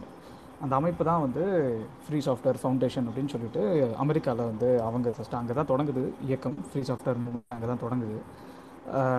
ஸோ அங்கே வந்து எஃப்எஸ்எஃப் அப்படின்னு ஒரு பாடி இருக்குது இப்போது நம்ம இங்கே பேசிகிட்டு இருக்கிறது வந்து நம்ம கேட்க எல்லாருக்குமே வந்து காப்பிரைட் அப்படிங்கிற ஒரு விஷயம் வந்து கண்டிப்பாக அந்த வார்த்தை அறிமுகமாயிருக்கும். இப்போ நம்ம பேசிகிட்டு இருக்கிறது ஃப்ரீ சாஃப்ட்வேர் அப்படிங்கிறது வந்து காப்பி லெஃப்ட் அப்படிங்கிற ஆஸ்பெக்ட்லேருந்து பேசுகிறோம் இப்போ காப்பி ரைட்டு காப்பி லெஃப்ட் அப்படின்னா என்ன அப்படின்னு பார்த்தீங்கன்னா இப்போ காப்பி ரைட்டை என்ன சொல்லுதுன்னா ஒருத்தருக்கு சட்டப்பூர்வமான சில உரிமைகளை வழங்குது. நீங்கள் வந்து உருவாக்கின ஒன்றுக்கு உங்களுக்கு இதெல்லாம் உரிமை இருக்குது இதுக்கெல்லாம் வந்து நீங்கள் வந்து ஆத்தரைஸ் பண்ணலாம். நீங்கள் உங்களை கேட்காம யாரும் இதெல்லாம் பண்ண முடியாது அப்படிங்கிற ஒரு லீகல் என்டைட்டில்மெண்ட் வந்து கொடுக்குது. காப்பி லெஃப்ட்டும் அதை தான் கொடுக்குது. ஆனால் அது எப்படி கொடுக்குது அப்படின்னு பார்த்தீங்கன்னா ரிவர்ஸில் கொடுக்குது. அதாவது இப்போ நான் உருவாக்கியிருக்கேன். உருவாக்கிக்கிட்டு நான் இதை வந்து ஒரு காப்பி லெஃப்ட் லைசன்ஸில் இல்லை ஒரு ஃப்ரீ சாஃப்ட்வேர் லைசன்ஸில் ரிலீஸ் பண்ணுறேன் அப்படின்னா அந்த லைசன்ஸை வந்து நான் என்ன சொல்லிடுவேன்னா அதில் வந்து இது அதுவும் காப்பி ரைட்டு தான். காப்பி லெஃப்ட்டும் காப்பி ரைட்டு தான். அதில் ஒரு சின்ன ஹேக் பண்ணியிருக்கோம் அவ்வளோதான் ஃப்ரீ சாஃப்ட்வேர் மூவ்மெண்ட் பண்ண வேலை என்னன்னு பார்த்தீங்கன்னா ஏற்கனவே இருக்கிற காப்பிரைட் சிஸ்டமை எடுத்துக்கிட்டு அந்த காப்பிரைட் சிஸ்டம்குள்ளே ஒரு சின்ன சேஞ்ச் பண்ணுச்சு. என்ன சேஞ்ச் பண்ணுச்சுன்னா காப்பிரைட் என்ன சொல்லுது? உங்களை கேட்காம யாரும் எதுவும் பண்ண முடியாதுன்னு சொல்லுது. காப்பி லெஃப்ட் என்ன பண்ணுது அப்படின்னு பார்த்தீங்கன்னா உங்கள் அதாவது நீங்கள் என்னை கேட்க தேவையில்ல அப்படிங்கிறத நானே சொல்லிடுறேன். காப்பி லெஃப்ட் லைசன்ஸ் நான் அதை ரிலீஸ் பண்ணுற மூலயமா உங்களுக்கு கலில் ஆரம்பத்தில் சொன்ன மாதிரி இந்த சுதந்திரம்லாம் இருக்குது அப்படின்னு சொல்கிறோம் இல்லையா? நீங்கள் இதை எடுத்து நீங்கள் படிக்கலாம் ரன் பண்ணலாம் என்ன பர்பஸ் பண்ணால் பயன்படுத்தலாம் அப்படிங்கிறதுலாம் இருக்குது இல்லையா? அந்த உரிமைகள்லாம் உங்களுக்கு நான் அந்த லைசன்ஸே சொல்லிடுது. ஸோ நீங்கள் வந்து என்கிட்ட வந்து கேட்கணும்னு அவசியம் இல்லை. ஆனால் அதில் ஒரு சில நிப நிபந்தனைகள்லாம் இருக்குது இப்போ ஜிபிஎல்னு ஒரு லைசன்ஸ் இருக்குது நம்ம லைசன்சஸ்குள்ளே போனால் அது பெரிய டாப்பிக்கு பட் இதையெல்லாம் வந்து மேற்பார்வையிடுறதுக்கு தான் எஃப்எஸ்எஃப்ங்கிற அமைப்பு இருக்குது இப்போ நீங்கள் வந்து எந்த ஒரு ஃப்ரீ சாஃப்ட்வேர் எடுத்து பார்த்தாலும் அது கூட ஒரு லைசன்ஸ் இருக்கும். எல்லா சாஃப்ட்வேரோடையும் லைசன்ஸ் கண்டிப்பாக இருக்கும். லைசன்ஸே இல்லாத சாஃப்ட்வேர் வந்து பை டிஃபால்ட்டாக ப்ரொப்ரேட்டரி சாஃப்ட்வேர் அப்போது லைசன்ஸ் எடுத்து பார்த்தீங்கன்னா காப்பிரைட்டு இந்த நபருக்கு இல்லை இந்த அமைப்புக்கு இந்த வருடத்தில் கொடுக்கப்பட்டிருக்கு அப்படிங்கிறத வந்து மென்ஷன் பண்ணியிருப்பாங்க ஸோ எஃப்எஸ்எஃப்ங்கிற அமைப்பு என்ன பண்ணுறாங்க அப்படின்னா இந்த மாதிரி யாராவது ஃப்ரீ சாஃப்ட்வேர் வந்து எடுத்து திருடி பயன்படுத்தினாலோ இதை ஏதாவது பண்ணாலோ அதை வந்து என்ன ச- சட்டப்பூர்வமாக சண்டை போடுறதுக்காகவே ஒரு அமைப்பு இருக்குது எஸ்எஃப்எல்சின்னு பேர் இருக்குது சாஃப்ட்வேர் ஃப்ரீடம் லா சென்டர் அப்படின்னு பேர். அந்த அமைப்பு தான் வந்து டிஃபெண்ட் பண்ணுது. சாஃப்ட்வேர் ஃப்ரீடமோடைய ரைட்ஸை டிஃபெண்ட் பண்ணுது. எங்கெங்கெல்லாம் இதை வந்து வயலேட் பண்ணுறாங்களோ அதெல்லாம் வந்து கோர்ட்டுக்கு இழுக்கிறது. நீங்கள் நிறைய கேஸ் பார்த்துருப்பீங்க. கூகுளுக்கும் ஆரக்கிளுக்கும் நடந்த சண்டையை பார்த்துருப்பீங்க. இந்த ஆண்ட்ராய்டு விஷயத்தில். இந்த மாதிரி நிறைய கேஸ் இப்போது கலில் சொன்ன மாதிரி மைக்ரோசாஃப்ட் லினக்ஸ் வந்து விர்ச்சுவலைசேஷன் ஒரு பகுதியை வந்து க்ளவுடுக்காக மைக்ரோசாஃப்ட் வந்து எடுத்து பயன்படுத்தினாங்க. அதை வந்து எக்ஸ்போஸ் ஆனப்போ மைக்ரோசாஃப்ட்டுக்கு வர வழி இல்லை. அவங்க வந்து அவங்களுடைய அந்த ஒரு குறிப்பிட்ட பகுதியை வந்து ஓப்பன் சோர்ஸாவோ இல்லை ஃப்ரீ சாஃப்ட்வேரோ திரும்ப ரிலீஸ் பண்ண வேண்டிய தேவை நிர்பந்தத்துக்கு ஆளானாங்க. இதுக்கெல்லாம் இது இது லைசன்ஸுங்கிறது திரும்ப நம்ம எப்படி பார்க்குறோன்னா இது வந்து ஒரு சட்ட வடிவம் தான். இந்த சட்ட வடிவம் வந்து இதை வந்து என்ஃபோர்ஸ் பண்ணுறதுக்கு ஒரு அமைப்பு இல்லைன்னா இந்த சட்ட வடிவம் வந்து நீர்த்து போயிடும் அதனால் அதுக்கான அமைப்பையும் உருவாக்கி வச்சுட்டு தான் இந்த வேலையெல்லாம் செஞ்சுட்டு இருக்கிறோம் ஸோ இப்போ இன்றைக்கி யாராவது ஒருத்தவங்க வந்து ஒரு ஃப்ரீ சாஃப்ட்வேர் உருவாக்குறாங்க அப்படின்னா உங்களாலேயே ஒரு வக்கீலை வச்சு வாதாட முடியும்னா நீங்களே உங்களுக்கு காப்பிரைட் கொடுத்துக்கலாம். அப்படி இல்லாத பட்சத்தில் என்ன பண்ணுறாங்க அப்படின்னா நான் உருவாக்குற சாஃப்ட்வேரை ஃப்ரீ சாஃப்ட்வேர்னு சொல்லும்போது காப்பிரைட் டு எஃப்எஸ்எஃப் நான் சொல்லிடுவேன் ஃப்ரீ சாஃப்ட்வேர் ஃபவுண்டேஷன் சொல்லிடுவேன் நாளைக்கு என்னுடைய இதை வந்து யாரோ எடுத்து நம்மளுடைய கட்டற்ற மென்பொருளை எடுத்து ஏதோ ஒரு நிறுவனம் மூடி அதை வச்சு அவன் பணம் பண்ணுறான் நம்ம உழைப்புலேருந்து அவன் பணம் பண்ணுறான் அப்படின்னா அதை நீங்கள் போயிட்டு எஃப்எஸ்எஃப் கிட்ட சொன்னீங்கன்னா அவங்க வந்து இது எந்த அளவுக்கு கிரெடிபிள்னு சொல்லி பார்த்துட்டு எடுத்து இதை வந்து முன் முன்னாடி எடுத்துகிட்டு போக முடியும். இந்த இந்த ரைட்ஸை டிஃபெண்ட் பண்ண முடியும். ஸோ இதுதான். நன்றி தோழர். தோழர் ஏமராஜா நீங்க இருக்கீங்க கொஸ்டின் கேளுங்க.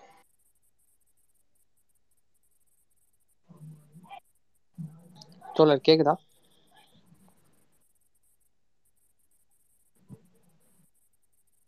ஹலோ தோழர். பேசுங்க தோழர் கேக்குதா கேக்குது? தோழர் பேசுங்க.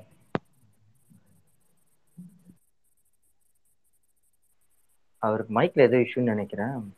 மியூட் ஆயிடுது அவருக்கு. ஓகே ஓகே இவ்வளோ அதான் இவ்வளோ நேரம் பேசினது கவனிச்சுட்டு தான் இருந்தேன் இப்போது அதில் ஒரு சில விஷயங்களை மட்டும் நான் ஆட் பண்ணலாம்னு நினைக்கிறேன். இப்போ கேள்விகள் எதுவும் இல்லைன்னா நம்ம அதை நான் ஆட் பண்ணுறேன் இல்லை கேள்விகள் இருந்தால் வெயிட் பண்ணுறேன் தோழர் எனக்கு ஒரே ஒரு சின்ன கேள்வி இருக்கு. கேளுங்க தோழர் கேளுங்க. ஆ தோழர் இந்த யூனிகான் சாஃப்ட்வேர் அப்படின்னு சொன்னாங்க. இது எதுல தோழர் வரும்? இந்த யூனிகான் சாஃப்ட்வேர் அப்படின்னு சொல்லிட்டு ஒரு ரெண்டு வருஷத்துக்கு முன்னாடி கேள்விப்பட்டேன். அது ஃப்ரீ சாஃப்ட்வேர்ல வருமா? இல்லை வந்து அந்த இது பைரேட் சாஃப்ட்வேர்ல வருமா? இல்லை வந்து இது வந்து பக்குன்னு கூட சொல்றாங்க யூனிகான் சாஃப்ட்வேர் என்ன தோழர் இது? பிரசன்னா நீங்க பதில் சொல்றீங்களா? ஆஹ் மன்னிக்கணும். எனக்கு இந்த யூனிகான்னு நீங்கள் எதை சொல்கிறீங்கன்னு எனக்கு தெரியல. அதனால் என்னால் அதில் எதுவும் சொல்ல முடியாது. அப்படி ஒன்று நான் இது வரைக்கும் இல்ல கேள்விப்பட்டதில்லை. ஒரு குறிப்பிட்ட சாஃப்ட்வேரை வந்து நம்ம அட்ரஸ் பண்ணி தெரிஞ்சுக்க முடியாது டக்குன்னு. நீங்க வந்து ஏதாவது ஜென்ரலா கொஸ்டின் கேக்குறேன்னா கேளுங்க தோழர். ஆ தோழர் எனக்கு ஒரு கொஸ்டின் இருக்கு. கேளுங்க தோழர் சிலம்பரசன் தோழர் கேளுங்க. ஓகே. தோழர் என்னோட அனுபவம் என்னன்னா நான் வந்துட்டு டிசைன் ஃபீல்டில் ஒர்க் பண்ணிட்டு இருந்தேன். ஸோ நான் வந்துட்டு யூனிகிராஃபிக்ஸ் அதுக்கப்புறம் மாஸ்டர் கேமு இது போன்ற சாஃப்ட்வேர்களை பயன்படுத்தும் பொழுது அவங்க ஒரு குறிப்பிட்ட வருடத்துக்கு வந்துட்டு லைசன்ஸ் இன்ஸ்டால் பண்ணுவாங்க. அதாவது அங்கேருந்து வந்து. ஸோ நான் அப்படி தான் புரிஞ்சுக்கிறேன். அதாவது அந்த சாஃப்ட்வேரை அந்த கம்பெனில இருந்து அவங்க காசு கொடுத்து வாங்கியிருக்காங்க. அதற்காக அவங்க லைசன்ஸ் பே பண்றாங்க. அது வந்துட்டு ஒரு உற்பத்தி பொருள். நம்மளோட பாஷையில சொன்னோம்னா அந்த சாஃப்ட்வேர் வந்து ஒரு உற்பத்தி கருவி. அதை வந்துட்டு அதை தயாரித்த நிறுவனம் விற்று கொண்டிருக்கிறது வித் லைசன்ஸ் பேட்டனோட இப்போ நம்ம வந்துட்டு கட்டற்ற மென்பொருள் ஒரு ஃப்ரீ சாஃப்ட்வேர் நம்ம கோரும் பொழுது அது வந்துட்டு இந்த உற்பத்தி வந்துட்டு எந்த அளவுக்கு பாதிக்கும்? இந்த சோகால்டு முதலாளித்துவ உற்பத்தி முறையை இந்த கட்டற்ற மென்பொருள் நம்ம கோருவதன் மூலியமாக அதுல ஏதாவது ஒரு தாக்கத்தை ஏற்படுத்த முடியுமா? அது குறித்து தான் தோல என்னோட கொஸ்டின் ஓகே. சரி. ஒன்று இந்த ஃப்ரீ சாஃப்ட்வேர் மூமெண்ட்டு கலில் தொடக்கத்தில் சொன்ன மாதிரி ஆயிரத்தி தொள்ளாயிரத்தி எண்பதுகள் எழுபதுகளில் வந்து தொடங்குது. அப்படி தொடங்கும் போதே லினக்ஸ் எல்லாம் கொஞ்சம் ஃபஸ்ட் வெர்ஷன் ஆஃப் லினக்ஸ் வந்து ரிலீஸ் பண்ணுறாங்க இதை பார்த்துட்டு அன்னைக்கு இந்த இண்டஸ்ட்ரியில் ஒரு மிகப்பெரிய ஜாம்பவான்னு சொல்லக்கூடிய பில்கேட்ஸோ மைக்ரோசாஃப்ட் நிறுவனமோ ஸ்டீவ் பால்மர் அப்படிங்கிற பில்கேட்ஸு ஸ்டீவ் பால்மர் அப்புறம் பால் அலன்னு மூணு பேர் சொல்லுவாங்க மைக்ரோசாஃப்ட் நிறுவனத்தில் அதில் ஸ்டீவ் பால்மர் என்ன சொன்னார் அப்படின்னு பார்த்தீங்கன்னா இது வந்து பத்திரிகையில் வந்துச்சு. எனக்கு பத்திரிக்கை பேர் மறந்துருச்சு.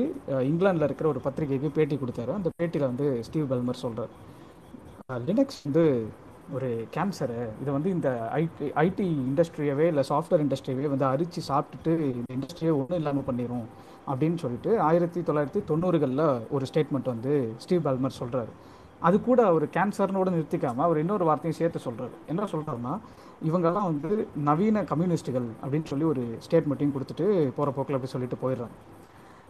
இன்றைக்கி இன்னைக்கு நம்ம எடுத்து வச்சு பேசிகிட்டு இருக்கிறோம். ஸோ இதை என்ன புரிஞ்சுக்க வேண்டியது இருக்குன்னா ஃப்ரீ சாஃப்ட்வேர் என்ன பண்ணுச்சு? இந்த இந்த சாஃப்ட்வேர் இண்டஸ்ட்ரியை அவங்க என்ன பண்ணுச்சுன்னு அவங்க சொன்னாங்க. என்ன பண்ணிரும்னு அவங்க சொன்னாங்க. அது என்னவா மாறி இருக்கு அப்படின்றத தான் நம்ம இன்னைக்கு புரிஞ்சுக்க வேண்டியது இருக்குது நைன்டீன் நைன்டிஸில் இது ஒரு கேன்சர்னு சொன்ன அதே நிறுவனம் தான் ரெண்டாயிரத்தில் ரெண்டாயிரத்தி பதினஞ்சு வாக்கில் ரெண்டாயிரத்தி பத்து வாக்கில் லினக்ஸ் அப்படிங்கிற அந்த கர்னலுக்கு உலகம் முழுக்க பல்வேறு தனிநபர்களும் பல்வேறு நிறுவனங்களும் கான்ட்ரிபியூட் பண்ணுறாங்க அதாவது கோடு எழுதுறாங்க. அது எல்லாரும் சேர்ந்து உருவாக்குறதா. அதாவது இப்போ சமையல் செய்கிறோம்னு வச்சுங்களேன் நீங்கள் அதை எடுத்துகிட்டு வா நான் அதை எடுத்துகிட்டு வா எல்லாரும் சேர்ந்து சமையல் செய்கிறோம் சமையல் செய்யலாம் அப்படிங்கிறதா இந்த இந்த இந்த உற்பத்தி முறை. இந்த லினக்ஸ் வந்து இப்படி உற்பத்தி பண்ணுறாங்க அப்போ பார்த்தீங்கன்னா அதில் டாப் டென் கான்ட்ரிபியூட்டர்ஸ் வந்து யார் யாருன்னு வருஷம் வருஷம் ஒரு பட்டியல் கொடுத்துக்கிட்டே இருப்பாங்க. அதாவது இந்த வருஷம் லினக்ஸ் அப்படிங்கிற இந்த கர்னலுக்கு ஃப்ரீ சாஃப்ட்வேருக்கு யார் வந்து டாப் டென் கான்ட்ரிபியூட்டர்ஸ் அப்படின்னு சொல்லும்போது அந்த டாப் டென்குள்ளே மைக்ரோசாஃப்ட் நிறுவனம் வந்து இருக்குது அது ஏன் இருக்குது அப்படின்னு வந்து பார்க்கும்போது தான் கொஞ்ச நேரத்துக்கு முன்னாடி நம்ம பேசணும். என்ன பேசணும்னா ஃப்ரீ சாஃப்ட்வேராக இருக்கிற ஏதோ ஒரு பகுதியை திருடி அவங்களோட இதில் போட முயற்சி பண்ணாங்க சிக்கிக்கிட்டாங்க. எஸ்எஃப்எல்சி மாதிரி ஒரு அமைப்பும் எஃப்எஸ்எஃப் மாதிரி ஒரு அமைப்பும் இருந்ததால தான் கையும் களவுமாக மாட்டி அவங்களையுமே வந்து இதுக்கு கான்ட்ரிபியூட் பண்ண வைக்க நம்மளால முடிஞ்சிச்சு. ஒன்று இன்னைக்கு மார்க்கெட்டு மாறிடுச்சு. இப்போ நாங்கள் எஃப்எஸ்எஃப் இப்போ கட்டற்ற மென்பொருள் இயக்கம் சொல்கிறோம் இல்லையா? இதை தொடங்கும் போது இன்னைக்கு வந்து கடந்த ரெண்டாயிரத்தி எட்டில் நாங்கள் என்ன பேசிக்கிட்டு இருந்தோம் அப்படின்னா சரி இது வந்து ப்ரொப்பரேட்டரி சாஃப்ட்வேருக்கும் ஃப்ரீ சாஃப்ட்வேருக்குமான ஒரு சண்டை நடந்துட்டு இருக்குது. நம்ம முழுக்க முழுக்க வந்து ஃப்ரீ சாஃப்ட்வேர் எடுத்துகிட்டு போய் சேர்க்கணும் அப்படிங்கிறது தான் நம்ம ஃபோக்கஸாக வச்சுருந்தோம். பட் இன்றைக்கி வந்து அப்படியே காலம் சூழல்லாம் எப்படி மார்க்கெட் எப்படி மாறி வந்திருக்குன்னு பார்த்தீங்கன்னா இனியும் வந்து மைக்ரோசாஃப்ட் போன்ற நிறுவனங்கள் வந்து வெறும் டெஸ்க்டாப்புக்கு ஆப்ரேட்டிங் சிஸ்டம் செல் பண்ணிலாம் அவங்க பிஸ்னஸ் பண்ணல. அந்த பிஸ்னஸ் இப்போ நின்று போச்சு. நம்ம சொல்லணும்னா புரிஞ்சுக்கணும்னா. இன்றைக்கி வந்து ஓஎஸ்எஸ் செல் பண்ணிலாம் அவங்க பிஸ்னஸ் பண்ணல. அது ஒரு பெரிய ரெவன்யூமே கிடையாது. அந்த மார்க்கெட் வந்து ஷேர் ரொம்பவே அடிபட்டுருச்சு ரொம்ப குறைஞ்சிருச்சு. இன்றைக்கி வந்து இவங்க க்ளவுடுன்னு பேசினாங்களோ என்னைக்கு வந்து டேட்டா கமாடிஃபிகேஷன் அப்படிங்கிறதுக்குள்ள இறங்கினாங்களோ அன்னைக்கு வந்து மார்க்கெட்டோட லேண்ட்ஸ்கேப் கம்ப்ளீட்டாக மாறிடுச்சு. அதனால தான் மைக்ரோசாஃப்ட் சிஇஓவாக சத்யரத இல்லைங்கிறவர் வராரு. அவர் வந்த உடனே ஒரு ஸ்டேட்மெண்ட் சொல்கிறாரு மைக்ரோசாஃப்ட் லவ்ஸ் லினக்ஸ் அப்படின்னு சொல்கிறாரு ஏன் சொல்கிறாரு அப்போ அவர் என்ன அவரும் கம்யூனிஸ்ட் ஆகிட்டாரா அப்படின்னா இல்லை. அவர் என்ன பார்க்குறாங்க அப்படின்னா மைக்ரோசாஃப்ட் இதை எப்படி பார்க்குறாங்கன்னா இன்னைக்கு லினக்ஸ் அப்படிங்கிறது கலில் சொன்ன மாதிரி இன்னைக்கு க்ளவுடில் வந்து லினக்ஸ் தான் எல்லா சர்வரையும் ஓட்டிக்கிட்டு இருக்குது. Of course ninety percentage of the சர்வர்னு சொல்லலாம். அந்த டென் பர்சன்டேஜ்க்குள்ளே பிற சில சில ஆப்ரேட்டிங் சிஸ்டம் வந்துடலாம் பிஎஸ்டி மாதிரி ஆப்ரேட்டிங் சிஸ்டம்லாம் வந்துடலாம் பட் அதுவும் ஓப்பன் சோர்ஸ் தான். இப்படி வந்து இந்த லேண்ட்ஸ்கேப் மாறினதுனால முதலாளிகளுக்கு எப்போவுமே என்ன தேவை அப்படின்னு பார்த்தீங்கன்னா தங்களுடைய உற்பத்தியில் உற்பத்தி திறனை கூட்டுவதுங்கிறது ரொம்ப முக்கியமான விஷயம். அதை பார்த்துக்கிட்டே இருப்பாங்க. ரெண்டாவது என்ன பார்ப்பாங்கன்னா cost cost of you know லேபரை வந்து எப்படி நான் குறைக்கிறது அப்படிங்கிறத பார்த்துக்கிட்டே இருப்பாங்க. இந்த ரெண்டு விஷயம் தான் அவங்க உபரி மதிப்பை வந்து உற்பத்தி பண்ணுறதுக்கு ஸ்பேஸ் உருவாக்கிக்கிட்டே இருக்கும். அந்த அடிப்படையில் இவங்க என்ன பண்ணுறாங்க அப்படின்னு பார்த்தீங்கன்னா இப்போது இந்த ஓப்பன் கொக்கி குமார் தோழர் கேட்டாருன்னு நினைக்கிறேன். ஏ- இந்த ஓப்பன் சோர்ஸில் உட்காந்து வேலை செய்கிறவங்களுக்குலாம் ஏதோ ஒரு வழியிலேருந்து காசு வரணும் இல்லையா? அப்புறம் அவங்க வாழ்க்கை எப்படி ஓட்டுவாங்க அப்படிங்கிற கேள்வியெல்லாம் வந்துச்சு. கரெக்டான அப்போ இங்கே நம்ம என்ன கவனிக்க வேண்டியது இருக்குது அப்படின்னா ஒரு ஓப்பன் சோர்ஸோ இல்லை ஒரு ஃப்ரீ சாஃப்ட்வேரோ ஒரு டெவலப் பண்ணுறாங்க அப்படின்னா இந்த நிறுவனங்கள் என்ன பண்ணுறாங்கன்னா இதை ஒரு அன்பெய்டு லேபராக பார்க்குறாங்க அதாவது வெஸ்ட்டில் வந்து இந்த மூமெண்ட்டே வெஸ்ட்டில் தான் தொடங்குது. வெஸ்ட்டில் தொடங்குறதுக்கு நிறைய காரணங்கள் இருக்குது அவங்களுடைய ப்ரிவிலேஜாக இருக்கலாம் இல்லை அவங்களுடைய என்ன சொல்கிறது மேம்பட்ட வாழ்க்கை முறை நிறைய இருக்குது அதில் அது அது அதுக்குள்ளே நம்ம போகலாம். பட் அதெல்லாம் சில காரணங்கள் இருக்குது ஒரு ஆய்வும் பண்ணியிருக்கிறாங்க. பெரும்பாலான ஃப்ரீ சாஃப்ட்வேர் ப்ராஜெக்ட்ஸுக்கு உட்காந்து இவ்வளோ தூரம் உட்காந்து கோட் எழுதுறது யாரால முடியும்? யாரால சாத்தியம்? எப்படி வந்து அவங்களுடைய ஃப்ரீ டைமில் இதெல்லாம் ஃப்ரீயாக பண்ணுறாங்க எப்படி உழைப்பை வந்து இலவசமாக கொடுத்துட்டு போகிறாங்க எப்படி அவங்களால முடியுது? அப்படிங்கிற ஒரு ஆய்வெல்லாம் இதுக்குள்ளே வந்திருக்கு. அந்த ஆய்வில் எடுத்து பார்க்கும்போது நம்மளுக்கு என்ன தெரியுது அப்படின்னா இதை பெரும்பாலும் வெஸ்ட்லேருந்து கான்ட்ரிபியூட் பண்ணுறவங்கலாம் ஒரு ப்ரிவிலேஜ் செக்ஷன்லேருந்து அதாவது அமெரிக்காவில் அமெரிக்கன் ப்ரிவிலேஜ் செக்ஷன் நம்ம சொல்லணும்னா ஒரு ஒயிட் மேல் அப்படின்னு நம்ம சொல்லுவோம். பிளாக்ஸ் கூட கிடையாது. ஒயிட் மேல் அப்படிங்கிறவங்க தான் ஜாஸ்தியாக இருக்கிறாங்க. இவங்கெல்லாம் யார் அப்படின்னா இவங்கெல்லாம் ஏதோ ஒரு நிறுவனத்தில் ஒரு வேஜுக்காக சம்பளத்துக்காக நல்ல ஒரு சம்பளத்துக்காக வேலை செஞ்சுக்கிட்டே தான் இந்த வேலையும் பண்ணிகிட்டு இருக்காங்க ஸோ இதையும் நம்ம பார்க்க முடியுது. ஸோ ஒரு பக்கம் இதை உழைப்புலேருந்து இதை எப்படி நம்ம பார்க்குறோம்? அப்படின்னா இந்த பெருநிறுவனங்கள் இன்னைக்கு ஓப்பன் சோர்ஸை வந்து ஃப்ரீ அவங்க நல்லா கவனிங்க. பெருநிறுவனங்கள் வந்து ஃப்ரீ சாஃப்ட்வேர் அடாப்ட் பண்ணல ஓப்பன் சோர்ஸை தான் அடாப்ட் பண்ணுது. காரணம் என்னென்னா இன்னைக்கு மார்க்கெட் லேண்ட்ஸ்கேப் மாறிடுச்சு. அவங்களுக்கு வந்து அன்பெய்டு லேபர்னு பார்க்குறாங்க. இப்போ கலில் சொன்ன மாதிரி இதை நிறைய பேர் சேர்ந்து செய்யும்போது இதுக்கு இதில் இன்னோவேஷன் நடக்கிறதுக்கு நிறைய ஸ்பேஸ் வந்துடுது ஒருத்தர் இந்த ஐடியா சொல்லுவார் ஒருத்தர் அந்த ஐடியா சொல்லுவார். இதை நீங்கள் ஒரு குறிப்பிட்ட ஒரு நிறுவனத்துக்குள்ளேயே சுருக்கிட்டீங்கன்னு வச்சுங்களேன் அங்கே நிறுவனத்தில் அவன் வேலைக்கு உட்கார வச்சிருக்கிற ஒரு நாலு பேர் பத்து பேர் தான் யோசிப்பான் இப்போ என்ன ஆயிடுச்சுன்னு பார்த்தீங்கன்னா இன்டர்நெட் இருக்கிற யார் வேணாலும் இதில் பங்களிக்கலாம் அப்படின்னு சொல்லிட்டு சொல்லும்போது உலகத்தில் இருக்கிற எல்லாரும் இன்டர்நெட் ஆக்சஸ் இருக்கிற எல்லாரும் வந்து இதில் பங்களிக்கலாம் அப்படின்ட்டீங்க. அப்போ ஒவ்வொருத்தருக்கும் ஒரு ஐடியா வந்துடுது ஒவ்வொரு விதத்தில் ஒவ்வொன்றும் மேம்படுத்திக்கிட்டே வராங்க. அப்போ இந்த நிறுவனங்கள் வந்து பார்க்கும்போது ஆஹா இந்த மாடல் நல்லா இருக்கே. நம்ம வந்து ஒரு தொழிலாளியை வேலைக்கு வச்சா தானே நம்ம வந்து அவனுக்கு வந்து அவனு என்ன சொல்ற சம்பளம் கொடுக்கணும். அவனுக்கான தொழிலாளர் சட்டங்களை வந்து அமல்படுத்தணும். இது எதுவுமே இல்லை இல்லைங்க.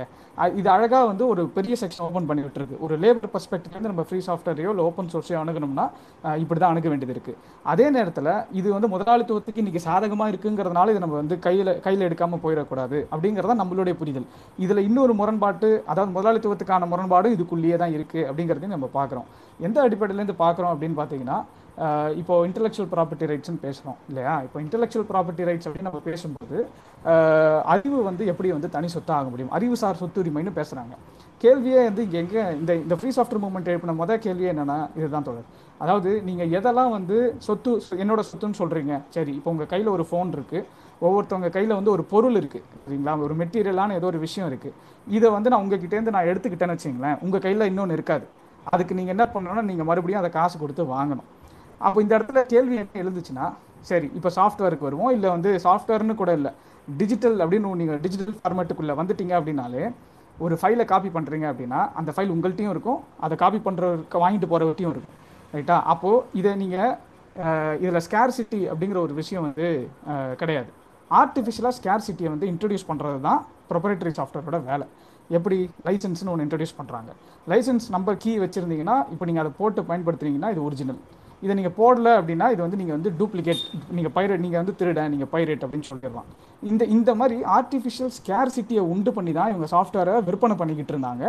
ஆனால் இன்றைக்கி அந்த நிலமை மாறிடுச்சு. என்ன மாறிடுச்சுன்னா இன்றைக்கி வந்து பைரசிலாம் வந்து ஒரு பெரிய பொரு- அவங்க பார்க்கல. ஏன்னா நான் ஏற்கனவே சொன்ன மாதிரி இந்த க்ளவுடுக்கு எப்போ மூவ் பண்ணாங்களோ இப்போ க்ளவுடு க்ளவுடு பேசுவாங்க வச்சுக்கோங்களேன். க்ளவுடுனா என்னன்னா உங்கள் சிஸ்டமில் நீங்கள் உங்கள் கம்ப்யூட்டர்லையோ உங்கள் ஃபோன்லையோ நீங்கள் எதையுமே ப பெருசாக பதிய வேண்டியதே கிடையாது. எதையும் இன்ஸ்டால் பண்ணிலாம் யூஸ் பண்ண வேண்டியது கிடையாது.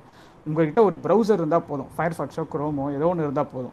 அது வழியாக நான் என் சர்வர்லேயே அந்த சாஃப்ட்வேரை ஓட்டிக்குவேன். நீ உங்கள் சிஸ்டம்லேருந்து உங்கள் சிஸ்டம் ஒரு டம்மி மிஷின் இப்போது அது வந்து வெறும் ப்ரௌசர் வழியாக அங்கே க்ளவுடில் இருக்கிற என்னோட சர்வீஸை ஆக்சஸ் பண்ணும்.